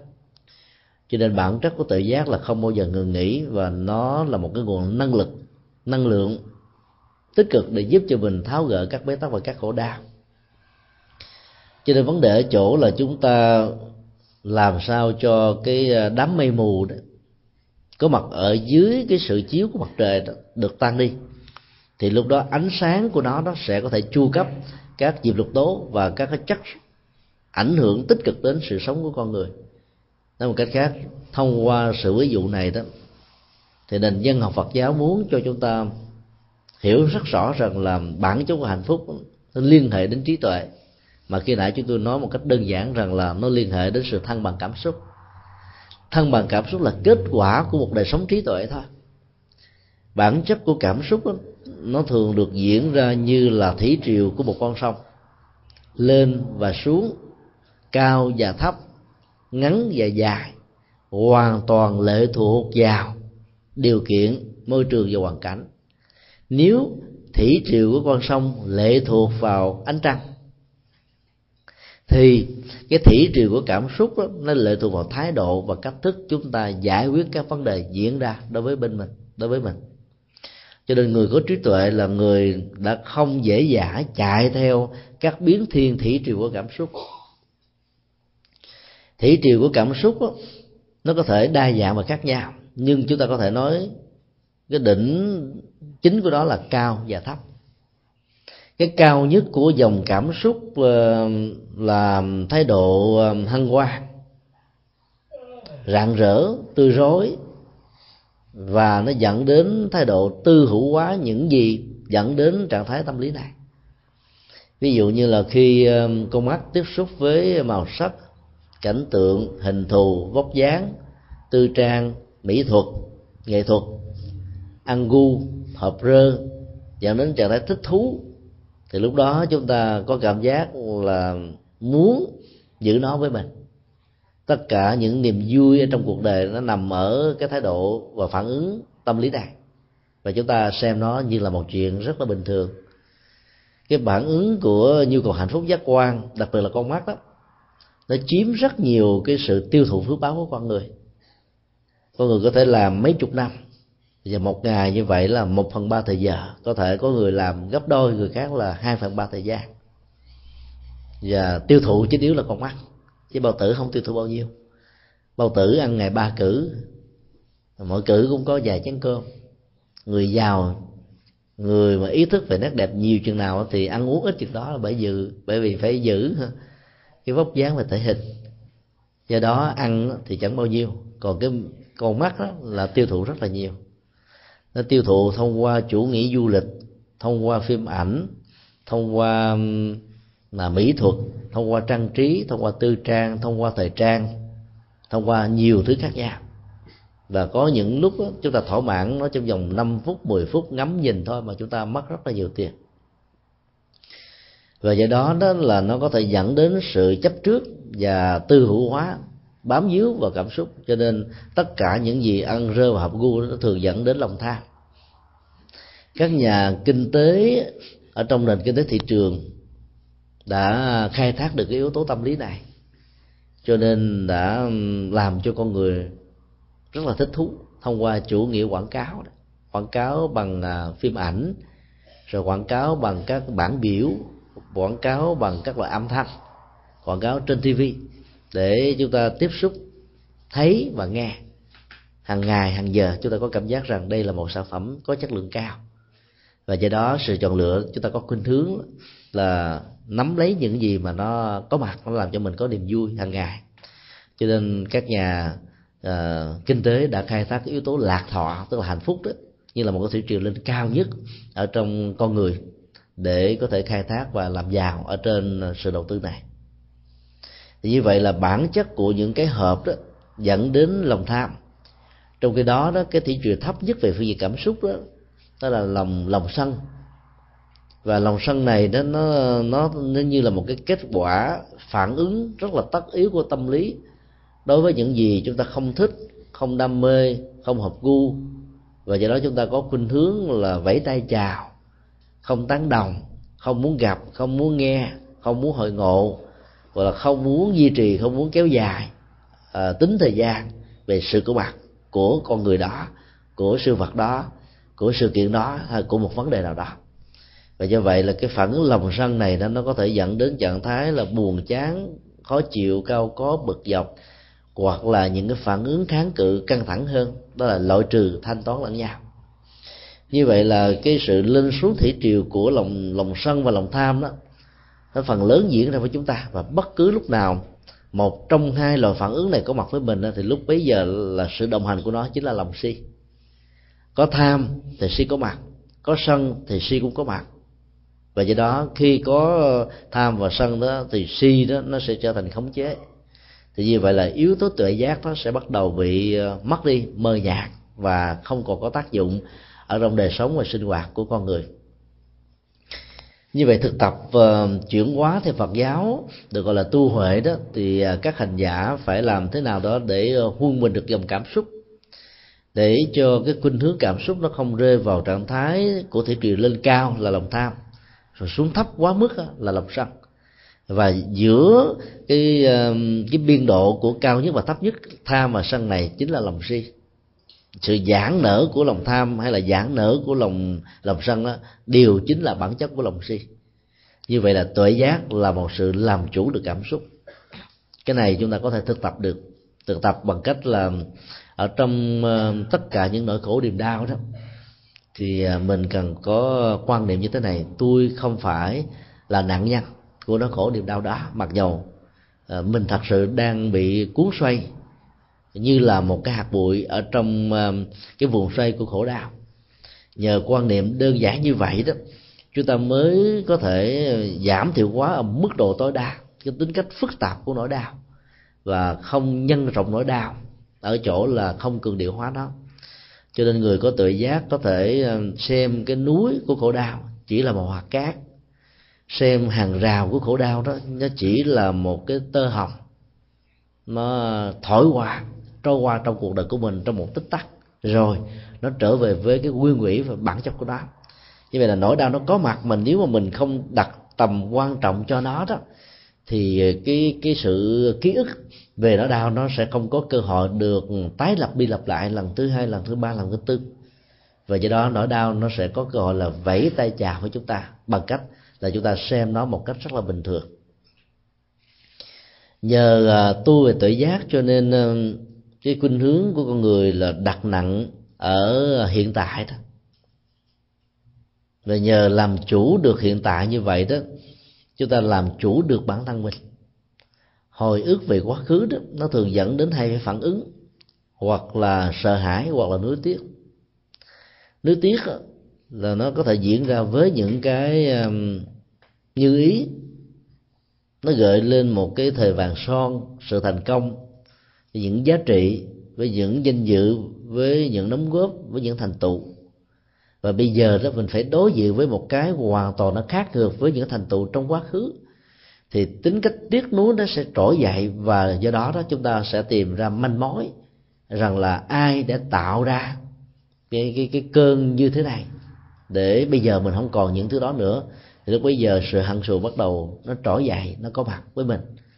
Cho nên hồi ức về quá khứ theo cái tinh thần tri quyên, về ờ, những cái điều mà không đáng cần phải tri quyên đó, nó làm cho con người đó mất đi các giá trị hạnh phúc của hiện tại.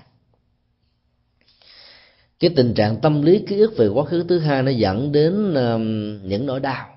Là bởi vì ờ, bản chất của dòng thủy triều cảm xúc đó, nó trị lệ ở cái phần thấp nhất, nhiều hơn là cái phần cao nhất cho nên đó là nỗi đau sự không thành tựu ước muốn mà không đạt được ghét phải phải gặp người thương mà phải chia ly rồi già bệnh chết rồi ờ, đối diện với nhiều sự tổn thất trong cuộc đời đó. Nó làm cho con người cứ mỗi một lần nhớ đến nó tạo ra một vết hằn và vết hằn đó nó có cái chất bám chất dính giống như là các cái chất canxi ấy, đóng. Nếu mà mình không tẩy rửa nó đó thì ờ, năm tháng trôi qua nó sẽ trở thành lớp lớp hàng ngàn và nó trở thành đá, trở thành đất, trở thành những cái mà về sau này rất là khó tháo gỡ ra. Cho nên thực tập tự giác là làm thế nào để ờ, cho con người đầu tư hết tất cả những vốn liếng phước báo ở hiện tại. Cắt đứt đi ờ, tất cả những nỗi lo về quá khứ, vì nỗi lo về quá khứ không giúp cho chúng ta giải quyết được một cái vấn đề gì. Tiếc nuối về một cái gì đã mất không thể làm cho vật mất đó được tái sanh. Tiếc nuối về một cái gì đã chết không làm cho cái đó sống lại. Tiếc nuối về một người đã ra đi không làm cho người ra đi đó có mặt lại chúng ta lần thứ hai. Cho nên tốt nhất hãy gieo trồng và đầu tư hiện tại bằng những hành động bằng những việc làm bằng những nỗ lực hết sức là cụ thể.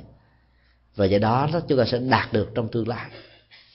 Nhưng khi mà mình à, an trú trong hiện tại một cách có tự giác đó thì cái ước vọng về đông đo tính điếm thành quả trong tương lai không còn là một cái nỗi ám ảnh đối với chúng ta nữa.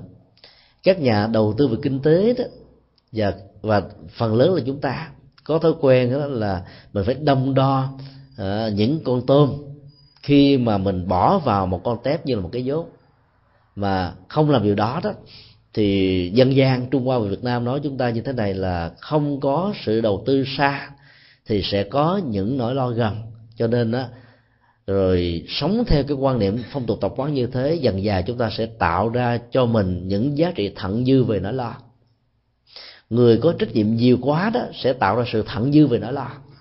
Thay vì có những công việc đó chúng ta đầu tư đó, chỉ cần có ờ, một tiếng đồng hồ là có thể được thành tựu.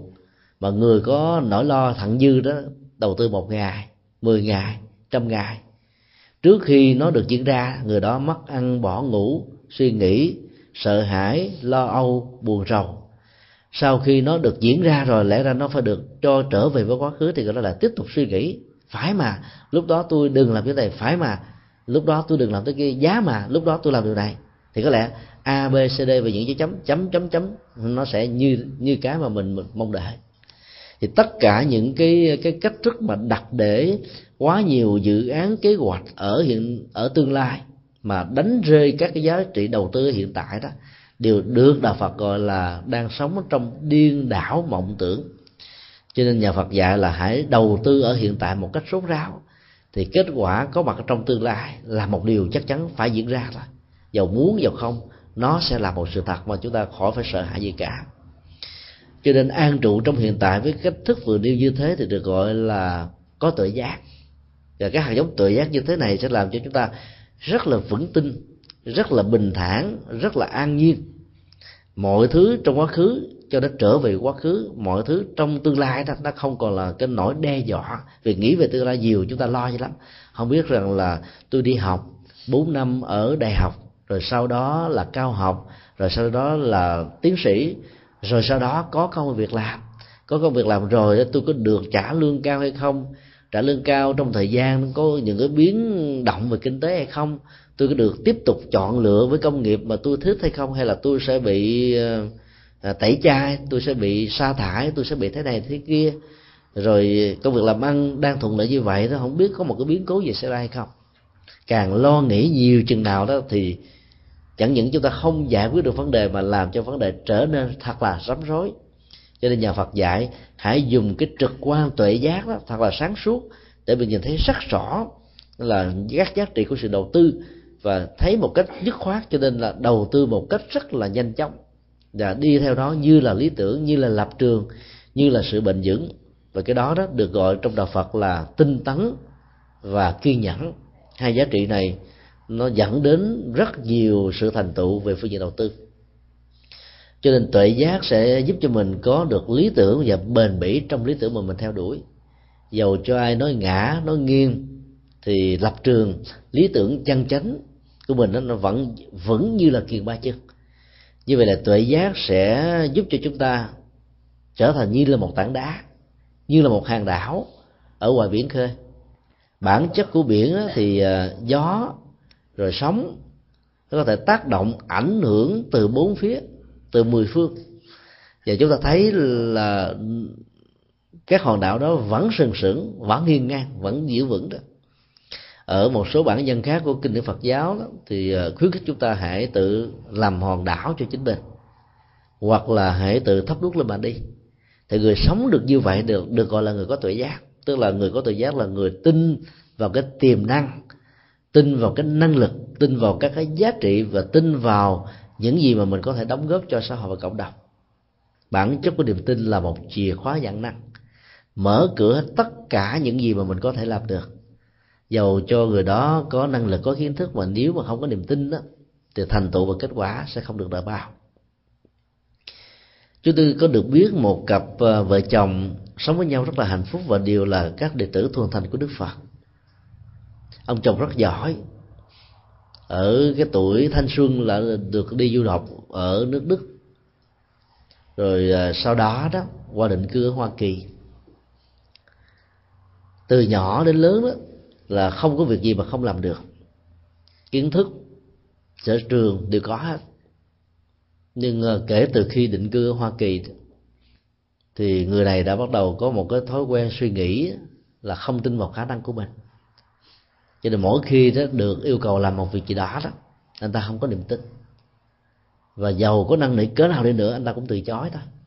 Và chỉ muốn nhận những cái việc rất là nhỏ. Nó chỉ đáng bằng một phần mười tỷ lệ khả năng của anh thôi. Do về thiếu niềm tin như vậy cho nên là cái cơ hội đóng góp và giá trị từ những cơ hội đóng góp này nó không được cao. Do đó tuệ giác giúp chúng ta có được một niềm tin về tính tiềm năng, có thể trở thành một hiện thực. Và cái khoảng cách của tiềm năng và hiện thực đó, nó là những cái dấu chấm. Mỗi một cái dấu chấm lẫn như vậy đó, nó được đông đo và nối kết bằng cái năng lực và sự nỗ lực của chúng ta. Để vượt qua những cái gian khó thì à, những ước mơ đó, nó không còn là một thách đố, nó không còn là một cái gì đó nữa, mà nó có thể là những cái gì mà chúng ta có thể nắm chắc như là nắm một cái vật ở trong lòng bàn tay cho nên tuệ giác sẽ à, mở cửa cho sự thành công. Tuệ giác sẽ làm cho con người trở nên rất là bản lĩnh và có thái độ chịu đựng rất là vững vàng. Vì biết rằng là mình có thể làm được. Trong quá trình nỗ lực để dẫn đến à, sự làm được và biến sự làm được là một kết quả đó thì nó có nhiều gian trung thử thách. Người có tự giác sẽ thấy rất rõ đó là một cái điều kiện rất là bình thường. Như là một quy luật thôi. Có nhiều thử thách đó, thì giá trị thành công mới cao nhà cao đó, thì sức gió cũng lớn. Khi đi ờ, du lịch bằng máy bay đó, thì tất cả chúng ta dễ cảm nhận được cái sức gió ở trên độ cao. Sức gió lúc đó nó có thể là 100 mai một giờ, có thể là 300 miles một giờ, có thể là 400 nó tỷ lệ thuận với cái độ cao. Và do vậy đó là khi mình nỗ lực cái gì đó có giá trị lớn đó, thì nghịch cảnh và sự khó khăn nó cũng tỷ lệ thuận theo và hãy xem đó là chuyện bình thường. Có nhiều người à, khi bắt đầu muốn phát tâm làm các việc thiện hay làm các phật sự, hỗ trợ cho một ngôi chùa đó, rồi à, những người bạn đồng đạo của mình, những người thân của mình, vì thương mình, nhưng mà không biết cách. Cho nên là bàn ra tán vô, nói lời này, nói tiếng nọ, làm cho mình à, tổn thất niềm tin, chán nản, thất vọng lắm. Hoặc là khi cái nghịch cảnh nó diễn ra đó thì người đó đổ dừa dầu vào lửa như thế này. Bữa mà nghe tôi đâu có chuyện này đâu. Không chịu nghe. Bây giờ đó mà, mà chịu khổ đau. Nghe nói như vậy cái mình buồn lên rồi bắt đầu mình mình tiếc nuối về cái nỗ lực chân chánh của mình. Mà mình lại không biết rằng nó là một cái tiến trình rất là bình thường. Rồi từ đó đó có nhiều người thề từ đây về sau tôi thề tôi không bao giờ làm những việc như thế này nữa không tài lanh nữa. Và các phật sự đến các việc phước báo đến các điều kiện thuận lợi đến, mình đánh mất cơ hội vì cái nỗi đau trong quá khứ là một sự ám ảnh. Nó giống như là mình ớ ớn cần ờ, cổ do mình ăn cái gì đó mà bị trúng thực đó mà. Mỗi lần thấy nó cái là dầu nó có ngon cái nào đi nữa, không dám nuốt vào lần thứ hai. Vì cái đó nó vẫn chưa quên, nó vẫn còn động lại ở trong tâm thức của chúng ta. Khi thấy được rất rõ bằng tự giác rằng là các nghịch cảnh đó, nó phải có mặt và sự có mặt của đó đó là một cơ hội để đông đo tính điếm cái năng lực và sự đầu tư của chúng ta đó. Thì không có gì có thể làm cho mình sờn lòng, nản chí, thất vọng, bỏ cuộc hết trơn. Và chính cái năng lực tự giác, nhận thức này nó sẽ giúp cho mình vượt qua rất nhiều sự gian gian truân và thử thách. Chúng ta sẽ có thể bị sai lầm nếu chúng ta có quan niệm rằng là kết quả thành công một cách nhanh chóng đó là một cái gì đó nó liên hệ đến phước báo. Ờ, và chỉ có phước báo mà thôi. Là bởi vì có nhiều người đó có thể thành công sau những nghịch cảnh và sự thành công đó nó mới thật sự là bền bỉ.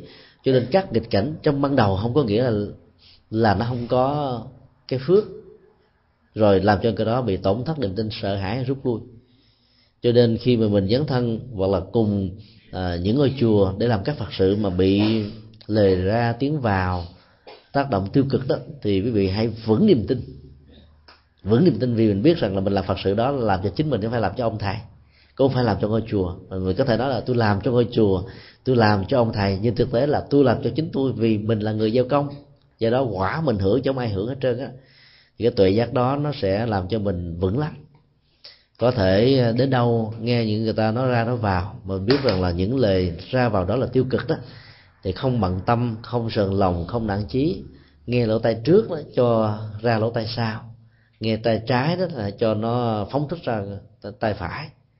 Và sống như vậy thì chúng ta được gọi là sống có bản lĩnh với sự à, không sợ hãi như là một thái độ và một phương châm. Nói một cách khác là người có tự giác và thực tập tự giác đó sẽ có được một cái vững chãi không có sợ. Bồ tát quan thế âm được gọi là vị bồ tát ban trạng thái không sợ hãi đối với những chúng sanh bị sợ hãi sợ hãi sẽ làm cho hạnh phúc trở thành một nỗi đau.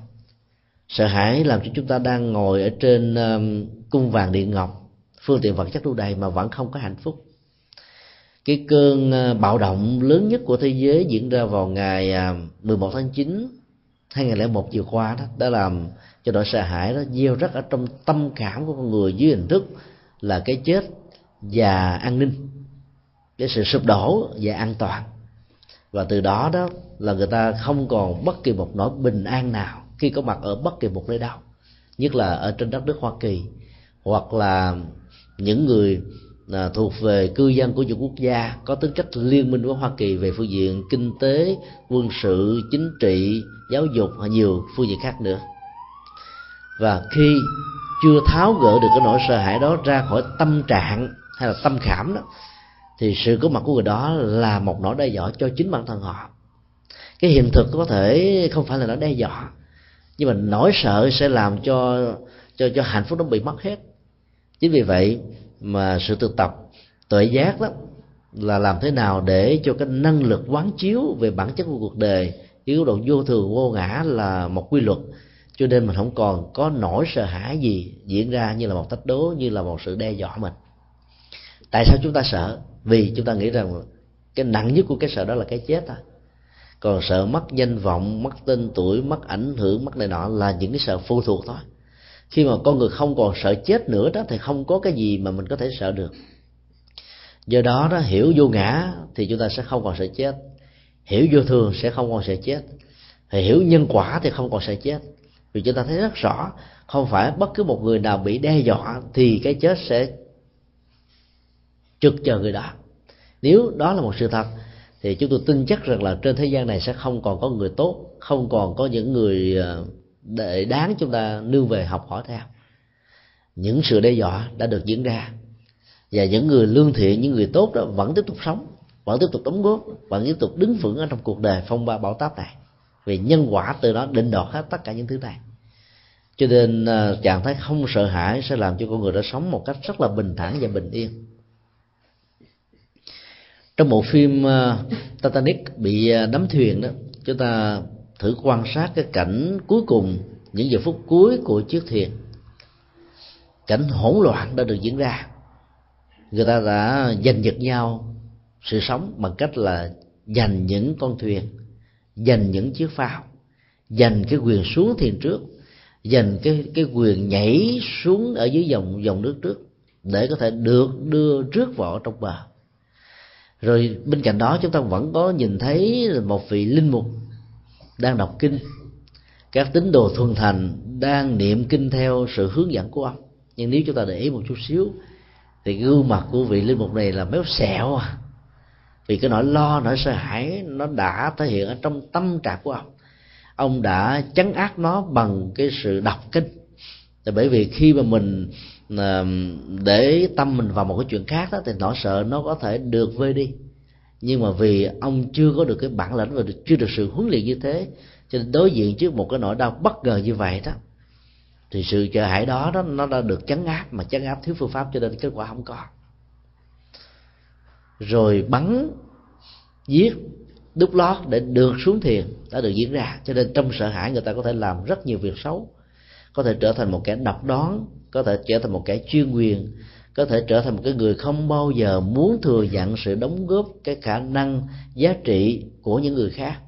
Và do đó có thể ứng xử một cách rất là nguy hại, có thể mang lại nỗi đau, không chỉ cho một người, cho nhiều người, không chỉ cho giai đoạn này mà còn cho nhiều giai đoạn về sau, không chỉ hại cho một dân tộc, mà có thể ảnh hưởng gián tiếp đến nhiều dân tộc khác nữa. Do đó tuệ giác là một cái năng lực để tháo gỡ cái nỗi sợ hãi ra khỏi cái gốc rễ nơi mà nó có mặt và bám víu như là một điều kiện. Và chúng ta thấy rất rõ khi mà cái chết đó, nó đến như là một quy luật. Thì không có lý do gì mà chúng ta sợ vào những cái mà phật phảnh nó không đáng quan trọng như là cái chết. Cái chết không còn được xem là quan trọng thì những cái còn lại ảnh hưởng đến nó nó không còn là một vấn đề để chúng ta phải quá bận tâm. Cho nên cứ sống thản nhiên cứ tiếp tục gieo phước báo tin vào nhân quả và nỗ lực một cách chân chính trong cuộc đời đó, thì mọi thứ nó đều sẽ phải trôi qua. Tính thời gian có thể làm cho nỗi sợ hãi được nguôi ngoai, nhưng nó không phải là giải pháp. Nhiều cái ờ, cú điện thoại, nhiều cái cảnh báo, nhiều cái ờ, hù dọa rằng là sẽ có bạo động ở chỗ này, ở chỗ kia. Nhưng chuyện đó đã hiếm khi xảy ra và do đó đó mỗi khi mà gieo rất một sự sợ hãi nào đó làm cho người ta bị khủng bố thì sự sợ hãi đó nó cần đến thời gian để được vượt qua. Còn nếu mình có thực tập thì mình sẽ không còn sợ cái này nữa. Và do đó mình có thể có được bình an. Như vậy không sợ hãi sẽ giúp cho chúng ta có được cái bản lĩnh đối diện ở trước tất cả các kịch cảnh. Thậm chí là sự đe dọa sự hù dọa đó vẫn không làm cho mình à, là bỏ cuộc nữa chừng và nhờ tu tập như thế đó thì chúng ta vượt qua được làm chủ được dòng cảm xúc. Nói tóm lại là sự tu tập trí tuệ nó có rất là nhiều cách. Và mỗi một cách đó, nó hỗ trợ chúng ta một phương diện. Và mỗi một phương diện đó giúp cho mình hình thành được một ờ, ý nghĩa của hạnh phúc một giá trị của đời sống khác nhau. Tu phước và tu huệ là làm thế nào để cho hai cái này nó được song hành với nhau? Như chúng tôi nói ở trong à, đầu của buổi pháp thoại rằng là phần lớn chúng ta có kinh nghiệm và có thói quen suy nghĩ rằng người tại gia chỉ tu phước và người xuất gia chỉ tu huệ mà trên thực tế thì tất cả những người con Phật, và nói chung là ai có nhu cầu hưởng được an vui và hạnh phúc một cách lâu dài, thì cần phải phát triển song hành hai thứ đó. Cái phước đó như là nền tảng để giúp cho ta vượt qua những cái khốn khó và kịch cảnh trong cuộc đời cái tuệ như là nền tảng chiếu soi để giúp cho mình đi một cách bền bỉ, để không có một biến động nào trong cuộc sống có thể làm cho mình bị chìm đắm, lún lút sâu ở trong khổ đau. Và cả hai đã hỗ trợ bổ sung cho nhau rất là nhiều. Người có trí tuệ thật sự đó là người sẽ biết làm phước làm phước trong những điều kiện hoàn cảnh rất là khó khăn. Người biết tu hệ, tu tu phước thật sự đó, thì người đó đó nhìn thấy được rằng là các giá trị phước báo làm như thế là không phải làm cho người khác và do đó không có gì để hãnh diện tự hào vì mình làm cho mình. Và mình phải làm một cách bằng bằng tấm lòng bằng trái tim. Và kết quả của nó về việc xã hội sẽ được được ở mức độ cao nhất. Thì mà khi thực tập được cái phước báo như vừa nêu theo tinh thần và tiêu chí của đạo Phật đó, thì hành động phước báo đó chính là một hành động trí tuệ. À, một hành động tuệ giác. Do đó phước báo và tuệ giác đó dưới sự hành trì thực tập đúng đó nó sẽ song hành và có mặt với nhau ở trong cuộc đời và như thế nó sẽ rất là vững. Dầu cho sự có kết quả của nó đó là lâu hay là chậm, ở hiện tại hay là trong tương lai, không phải là mối bận tâm của chúng ta, mà bận tâm của chúng ta là chúng ta đã làm được gì cho bản thân mình, làm được gì cho xã hội, làm được gì cho cộng đồng. Và các ý nghĩa như thế đó, nó sẽ trở thành một cái động lực đẩy mình tới phía trước, vượt qua mọi gian trơn và thử thách. À, chúng tôi xin à, kết thúc cái phần à, chia sẻ về đề tài tu phước và tu huệ. Thì bây giờ thì chúng ta có thể có được vài phút để trao đổi những thắc mắc.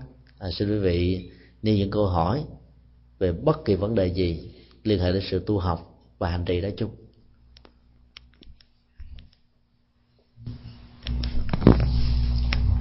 Dạ, Nam mô Di Phật. Thưa thầy. À, thầy hôm nay trong cái buổi à, thuyết giảng chúng con cũng đã lãnh hội được à, rất nhiều cái điều hay. Và chúng con sẽ từ đó để làm cái gì tốt đẹp hơn trong vấn đề tu tập. Tuy nhiên cái câu hỏi mà con xin xin thưa với thầy thầy nói rằng là cái công và quả đây là cái lý luận là công và quả nó có thể nó tiềm tàng hoặc nó, nó còn tích lũy chưa có hiện ra. Nhưng mà cái người làm các công thì sẽ có quả. Thế tuy nhiên những người khác bảo rằng là nếu con đừng hay là chị hay là anh đừng có nghĩ rằng là mình có công. Không không phải là mình hẳn có quả. Mà rồi con cháu hoặc là những người khác sẽ hưởng cái quả đó.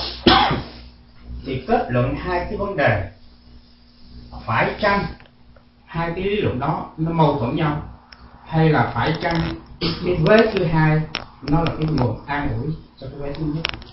Dạ, à, đây là một câu hỏi à, rất là hay và rất là sâu sắc. Cái vế thứ hai à, vấn đề à, công và quả đó gắn và dính với ờ, con em là cháu chức của chúng ta. Ví dụ ờ, chúng ta thường nghe nói rằng thôi ráng mà tu phước tu đức đi, để sau này cho con cháu mình được hưởng. Rồi con gái đó thì hưởng đức cha, con trai thì hưởng đức mẹ, ráng mà làm. Những quan niệm như thế thì hoàn toàn nó không có gì chống trái và ngược lại với cái quan niệm công quả mà chúng tôi nêu, như là vế đầu câu hỏi đã được đặt ra và nó mang tính hỗ trợ và bổ sung cho nhau rất là nhiều. Cái tính cách cộng hưởng là điều mà chúng ta không thể phủ định. Ví dụ như trong căn phòng này nếu có ai đó, đó sức một loại dầu thơm và trên trần nhà có một cái quạt máy nhỏ nhỏ thông thoảng đó thì những người khác mặc dầu không có sức dầu thơm mà vẫn có thể được nghe mùi dầu thơm.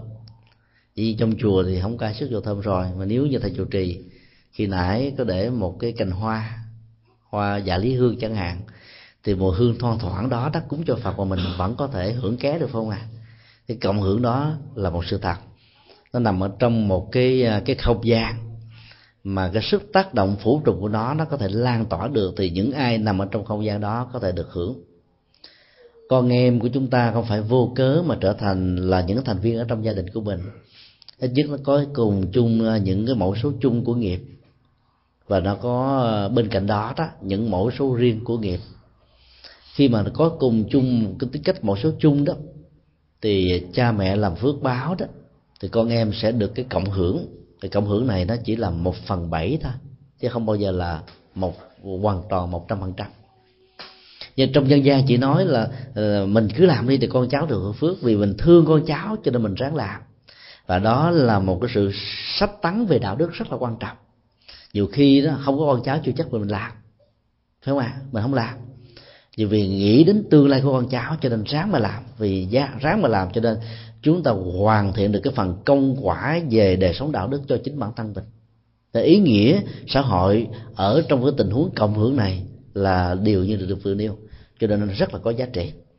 Mặc dù trên thực tế thì con em chúng ta chỉ hưởng được một phần bảy thôi. Ví dụ như là khi mà cha mẹ là những người à, rất là đạo đức và đóng góp nhiều cho xã hội.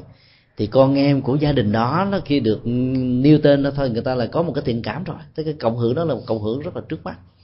Và nếu con em đó đó là biết duy trì và truyền thừa cái cái văn hóa uh, của gia tộc này về phương diện đóng góp cho xã hội và cộng đồng với tinh thần rất là vô ngã như vậy thì nhờ cái đà đó mà con em đó có thể có một cái tiếng xa rất là sâu trong thực tế thì nó vẫn có thể có những tình huống là thầy à, cha là thầy mà có đốt sách.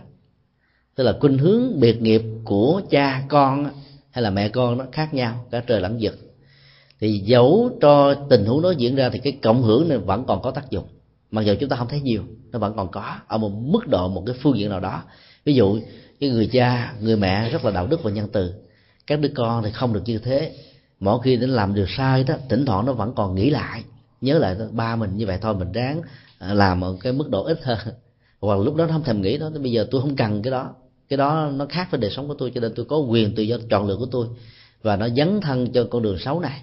Rồi khi mà nó ngồi vào trong khám, trong tù đó, hay là bị khó khăn trở ngại đó, thì mới nhớ lại phải mà ngày xưa đó, nghe lời khuyên của cha, của mẹ, thì ngày hôm nay mình đâu có những cái nỗi khổ niềm đau như thế này cho nên cái cộng hưởng đó nó vẫn ảnh hưởng một cách tích cực về phương diện ờ, nhận thức và phương diện hành động rất là nhiều. Do đó đó là cái cộng hưởng nhân quả nó giúp cho mình hãy nghĩ đến những người thân như là một cái động cơ ban đầu. Là bởi vì chính những người thân như thế nó sẽ giúp cho chúng ta vì thương họ để làm rất nhiều việc có nghĩa cử cao thượng ở trong cuộc đời. Còn việc những người đó hưởng được hay không, đôi lúc không còn là quan trọng nữa. Tại vì chúng ta làm với tất cả tấm lòng và cái nhân quả từ đó định đoạt lấy chính nó do đó đó là, là, là sống với một cái niềm tin như vậy đó thì chúng ta sẽ hạn chế và loại trừ được những cái khả năng xấu có thể diễn ra đối với bản thân mình để tránh những cái ảnh hưởng tiêu cực đối với cộng đồng và tha nhân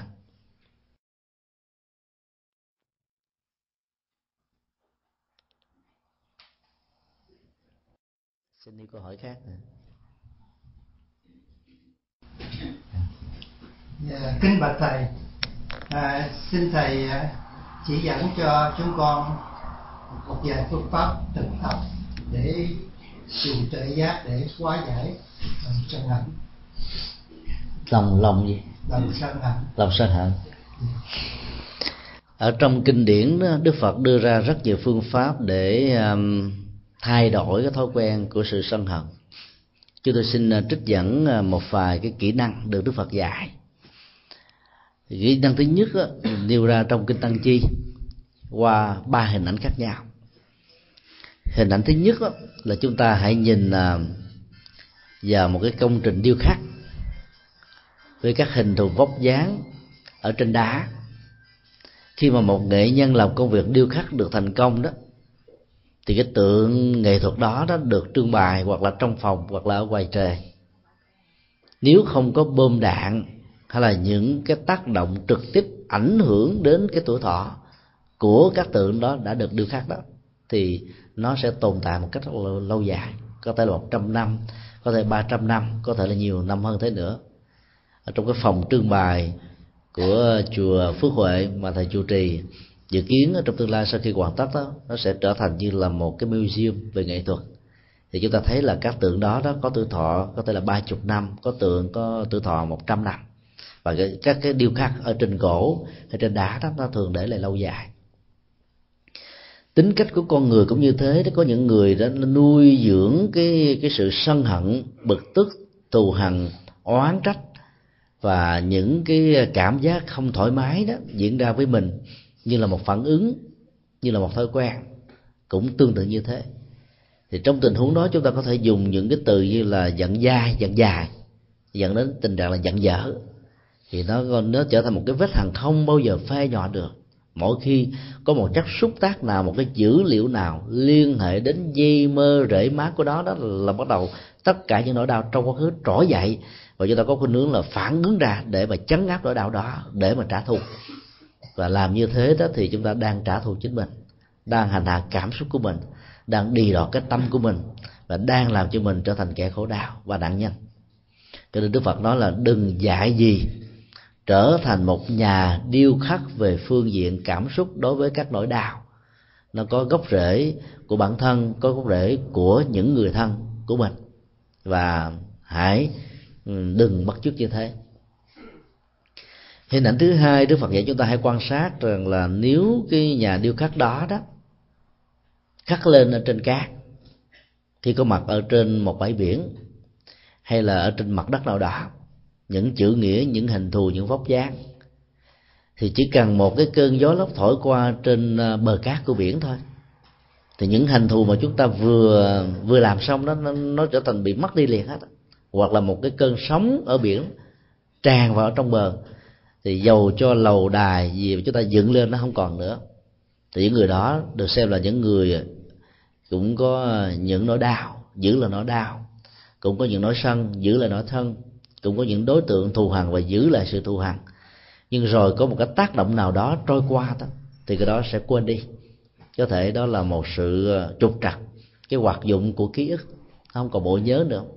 Đó, là có thể làm cho người đó tạm quên, nhưng không phải là giải pháp nhưng cái điều mà quên đi ở trong tình huống này là, là một cái sự tác động tích cực. Ví dụ như là một sự thành công như là một cái điều phước báo một điều hạnh phúc lớn thì người đó lại có cái cái thói quen ứng xử một cách anh hùng mà à, tôi là người thành công tôi là người chiến thắng cho nên tôi không cần phải giữ cái thù hằn cái sân hận đối với người khác đã tạo ra cho chính mình. Thì cái đó không phải là giải pháp. Thì bởi vì trong cuộc đời chúng ta đâu có may mắn lúc nào cũng được thành công và giải quyết cái lòng sân ở trên sự thỏa mãn của người chiến thắng như vậy đó, nó sẽ làm cho chúng ta lớn cái cái tôi. Mà cái tôi là kẻ thù, cái tôi là tổ sư, cái tôi là dây mờ rễ mát của lòng sân. Cho nên nó không phải là giải pháp. Hình ảnh thứ ba đó, chúng ta hãy quan sát nước. Và đức phật à, dạy mình mình dù là một cái nhà điêu khắc chạm trổ, hay là một cái nhà họa sĩ, hay là một người viết thư pháp cứ viết, cứ khắc, cứ chạm trổ ở trên con nước đi. Và kết quả là chúng ta sẽ không được cái gì. Hãy biến cái tâm mình như là một dòng nước và mọi thứ đều phải trôi qua. Mỗi một tích tắc đó, thì cái tốc độ của sự trôi qua của các phân tử Hi và O, nó nó diễn ra ở một cái tốc độ rất là đáng chóng mặt và nó không còn giữ lại một cái gì nữa cả. Và do vậy đó, khi chúng ta quan niệm rằng là là một một nỗi đau đó tạo cho lòng sân, ví dụ như một kẻ thù một điều không như ý, một hoàn cảnh không thuận lợi, một con người làm cho mình không có khả ái, khả kính, khả thương, thì cái niềm bực dọc sân hận có thể trỗi dậy hoặc là cái lời lời chứng tai, sự kiện gây mắt đó, nó có thể cho làm cho mình khó chịu vô cùng. Thì lúc đó hãy quán sát rằng là tâm của mình chính là dòng nước này. Và do đó mình không được phép ờ, lưu giữ lại bất kỳ một dữ liệu nào trải ra ở trên mặt nước của của tâm như thế. Thì giờ quan sát và thực tập mỗi khi lòng sân trỗi dậy mỗi sự sự cao khóc bực dọc trỗi dậy đó thì chúng ta hãy quán tâm mình là dòng sông. Thì lúc đó đó nó nó sẽ xuống một cách rất là dễ dàng. Thì đây là cái nguyên tắc tổng quát thôi đức phật đã nêu. Còn trong các bản kinh khác thì, thì ngài nêu ra một cách cụ thể hơn. Thì chúng ta quán như dòng sông và thực tập như dòng sông bằng cách nào? Tâm đó, nó thường có đối tượng để bám víu. Khi bám víu như vậy thì nó có một tiến trình thay đổi đó thay đổi đối tượng nhận thức. Thì ờ, cái sự nguôi ngoai nó sẽ làm cho tâm mình không còn cao có căng thẳng bực dọc. Thì chúng ta có thể thực tập theo cách thức mà đức phật dạy chẳng hạn như là đối diện trước cái cảnh trướng tai và gây mắt. Nếu chúng ta nghĩ rằng là người đó nó cố tình cố ý đó thì mình khó bắt đầu mình quên được lắm. Đức phật có dạy là không có tác giả hãy quán mà. Trên thực tế mình biết rằng là người đó cố tình sắp xếp bài mưu, lập kế, xúi dục, sắp đặt ra lệnh hay là nấu dấu đá ném tay, hoặc là chọt cây bánh xe phá mình trước mặt chọc mình sau lưng bằng mọi cách, bằng mọi thứ, mình thấy rõ hết như vậy đó. Nhưng mình cứ giả vờ như là người đó không có cố tình. Nghĩa đó chỉ là tình cờ thôi, chứ là họ không phải là tác giả cho nên nỗi đau đó nó không làm cho mình à, giữ lâu ở trong tâm, ở trong ờ, ký ức của mình. Như vậy là mình dễ dàng tha thứ được cái tính cách sai lầm của người đó. Và đức phật dạy làm thế nào để xóa được và có được cái tha thứ để xóa cái sai lầm này. Đức phật nói chúng ta là kẻ thù không phải là con người. Đối với con người, mà lòng tham, lòng sân lòng si chính là kẻ thù của con người. Nhờ quan sát như thế thì những kẻ mà mang lại nỗi khổ niềm đau chúng ta, thay vì chúng ta sân hận và trả thù đó, chúng ta nghĩ rằng là họ là đối tượng rất là đáng tội nghiệp và đáng thương. Cho nên tìm cách giúp đỡ họ bằng một thái độ rộng lượng và tha thứ để mở một cái cơ hội, mở một con đường cho họ quay về. Như vậy là quán không có tác giả đó sẽ làm cho nỗi đau không có biến chúng ta trở thành một kẻ sân hận. Chúng ta trở thành một người rộng lượng tha thứ quan hỷ.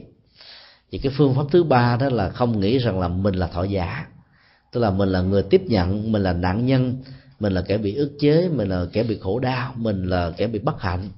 Thì những cái tác động tiêu cực, những ảnh hưởng xấu, những cái ờ, chủ mưu, những cái lập kế của người khác đối với mình mình cứ nghĩ rằng là giống như là nước đổ trên sen và lá sen đó không giữ lại nước.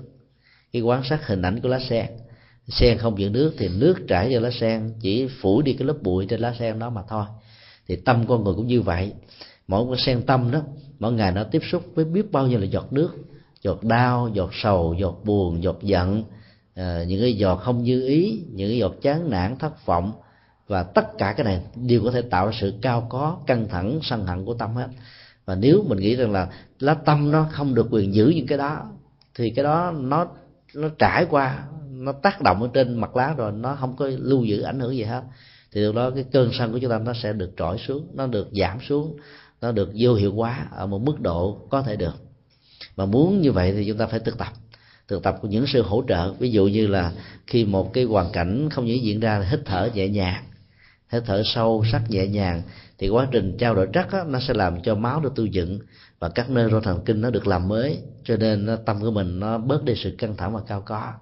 Hoặc là trì hoãn cái cái phản ứng bởi vì mỗi khi mà chúng ta phản ứng liền đó thì nỗi đau đó nó có thể trút đổ ở cái mức độ lớn hơn. Và chúng ta nghĩ rằng là một đứa cọc cần thêm đứa đứa nữa thì hai đứa cọc cũng như nhau. Mình biết rằng là người ta sai. Bây giờ mình dùng một cái sai lớn hơn để chấn áp cái sai đó, đó thì mình thuộc tổ sư của sai. Chứ mình đâu có hơn gì người đó đâu. Cho mình quan niệm như thế mình thấy rằng là thôi người kia sai cọc cần mình nhường nhịn cái cọc cần đó không có nghĩa là mình dở.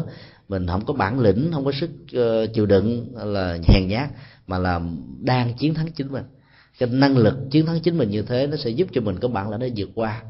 Và sau này cái người sai đó đó, họ sẽ có cơ hội để làm mới, để thay đổi, để không còn là như thế đối với bản thân mình và đối với những người khác. Thì ngoài ra nó còn có rất nhiều cái phương pháp khác nữa.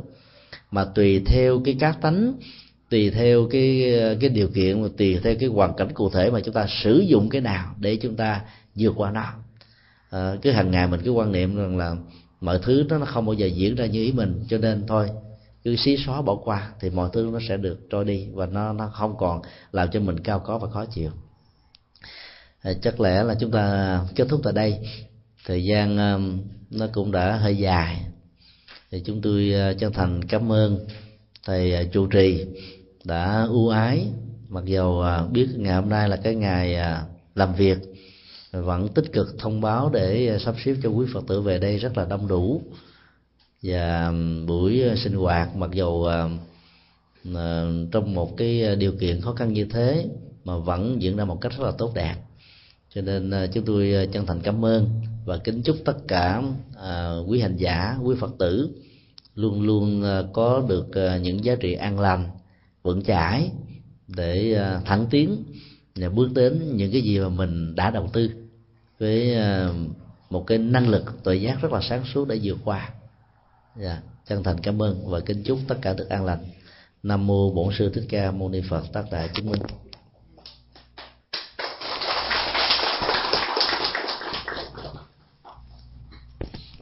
Phật uh, xin đại diện cho tất cả Phật tử chùa Phước Huệ xin kính lời riêng thầy Nhật Từ một lần nữa thầy đã à, đem cái tâm của thầy ra để mà chia sẻ với tất cả Phật tử ở đây. Hy vọng rằng tất cả cái lời tâm huyết của thầy gửi đến cho toàn thể quý vị quý Phật tử hôm nay quý vị sẽ lấy đó để mà à, làm một món ăn tinh thần cũng như lấy đó để mà ghi lại và chúng ta sẽ thực tập cái phương pháp mà thầy đã từng chỉ ra cũng như là tất cả những cái lời lẽ thầy đã giải thích thì quý vị uh, thỏa mãn được tất cả những cái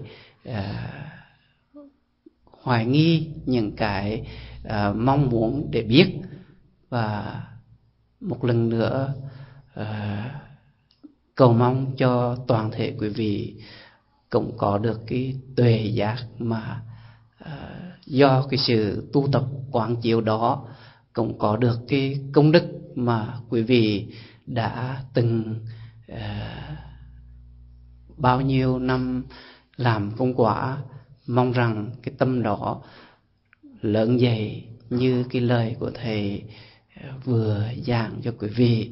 Lần nữa xin cảm niệm cái công đức của thầy Nhật Từ và xin cảm niệm cái tấm lòng của toàn thể quý vị đã cố gắng uh, công ăn việc làm khó khăn nhưng mà quý vị tới đây để giảng ngồi nghe hai tiếng trên hai tiếng đồng hồ như vậy. Và xin thông báo quý vị một điều nữa là xin nhớ cho chủ nhật này chúng ta sẽ có cái buổi lễ uh, vía đức quảng thêm bồ tát. Thì mời quý vị uh, cố gắng tới dự vào chủ nhật. Để sau cái buổi lễ đó thì chúng ta sẽ uh, kiểm lại cái phật sự mà chúng ta đang nhận cái trách nhiệm cho cái lễ uh, khởi công và lễ Vu Lan sắp tới vào ngày 1 tháng 9 sắp tới đây.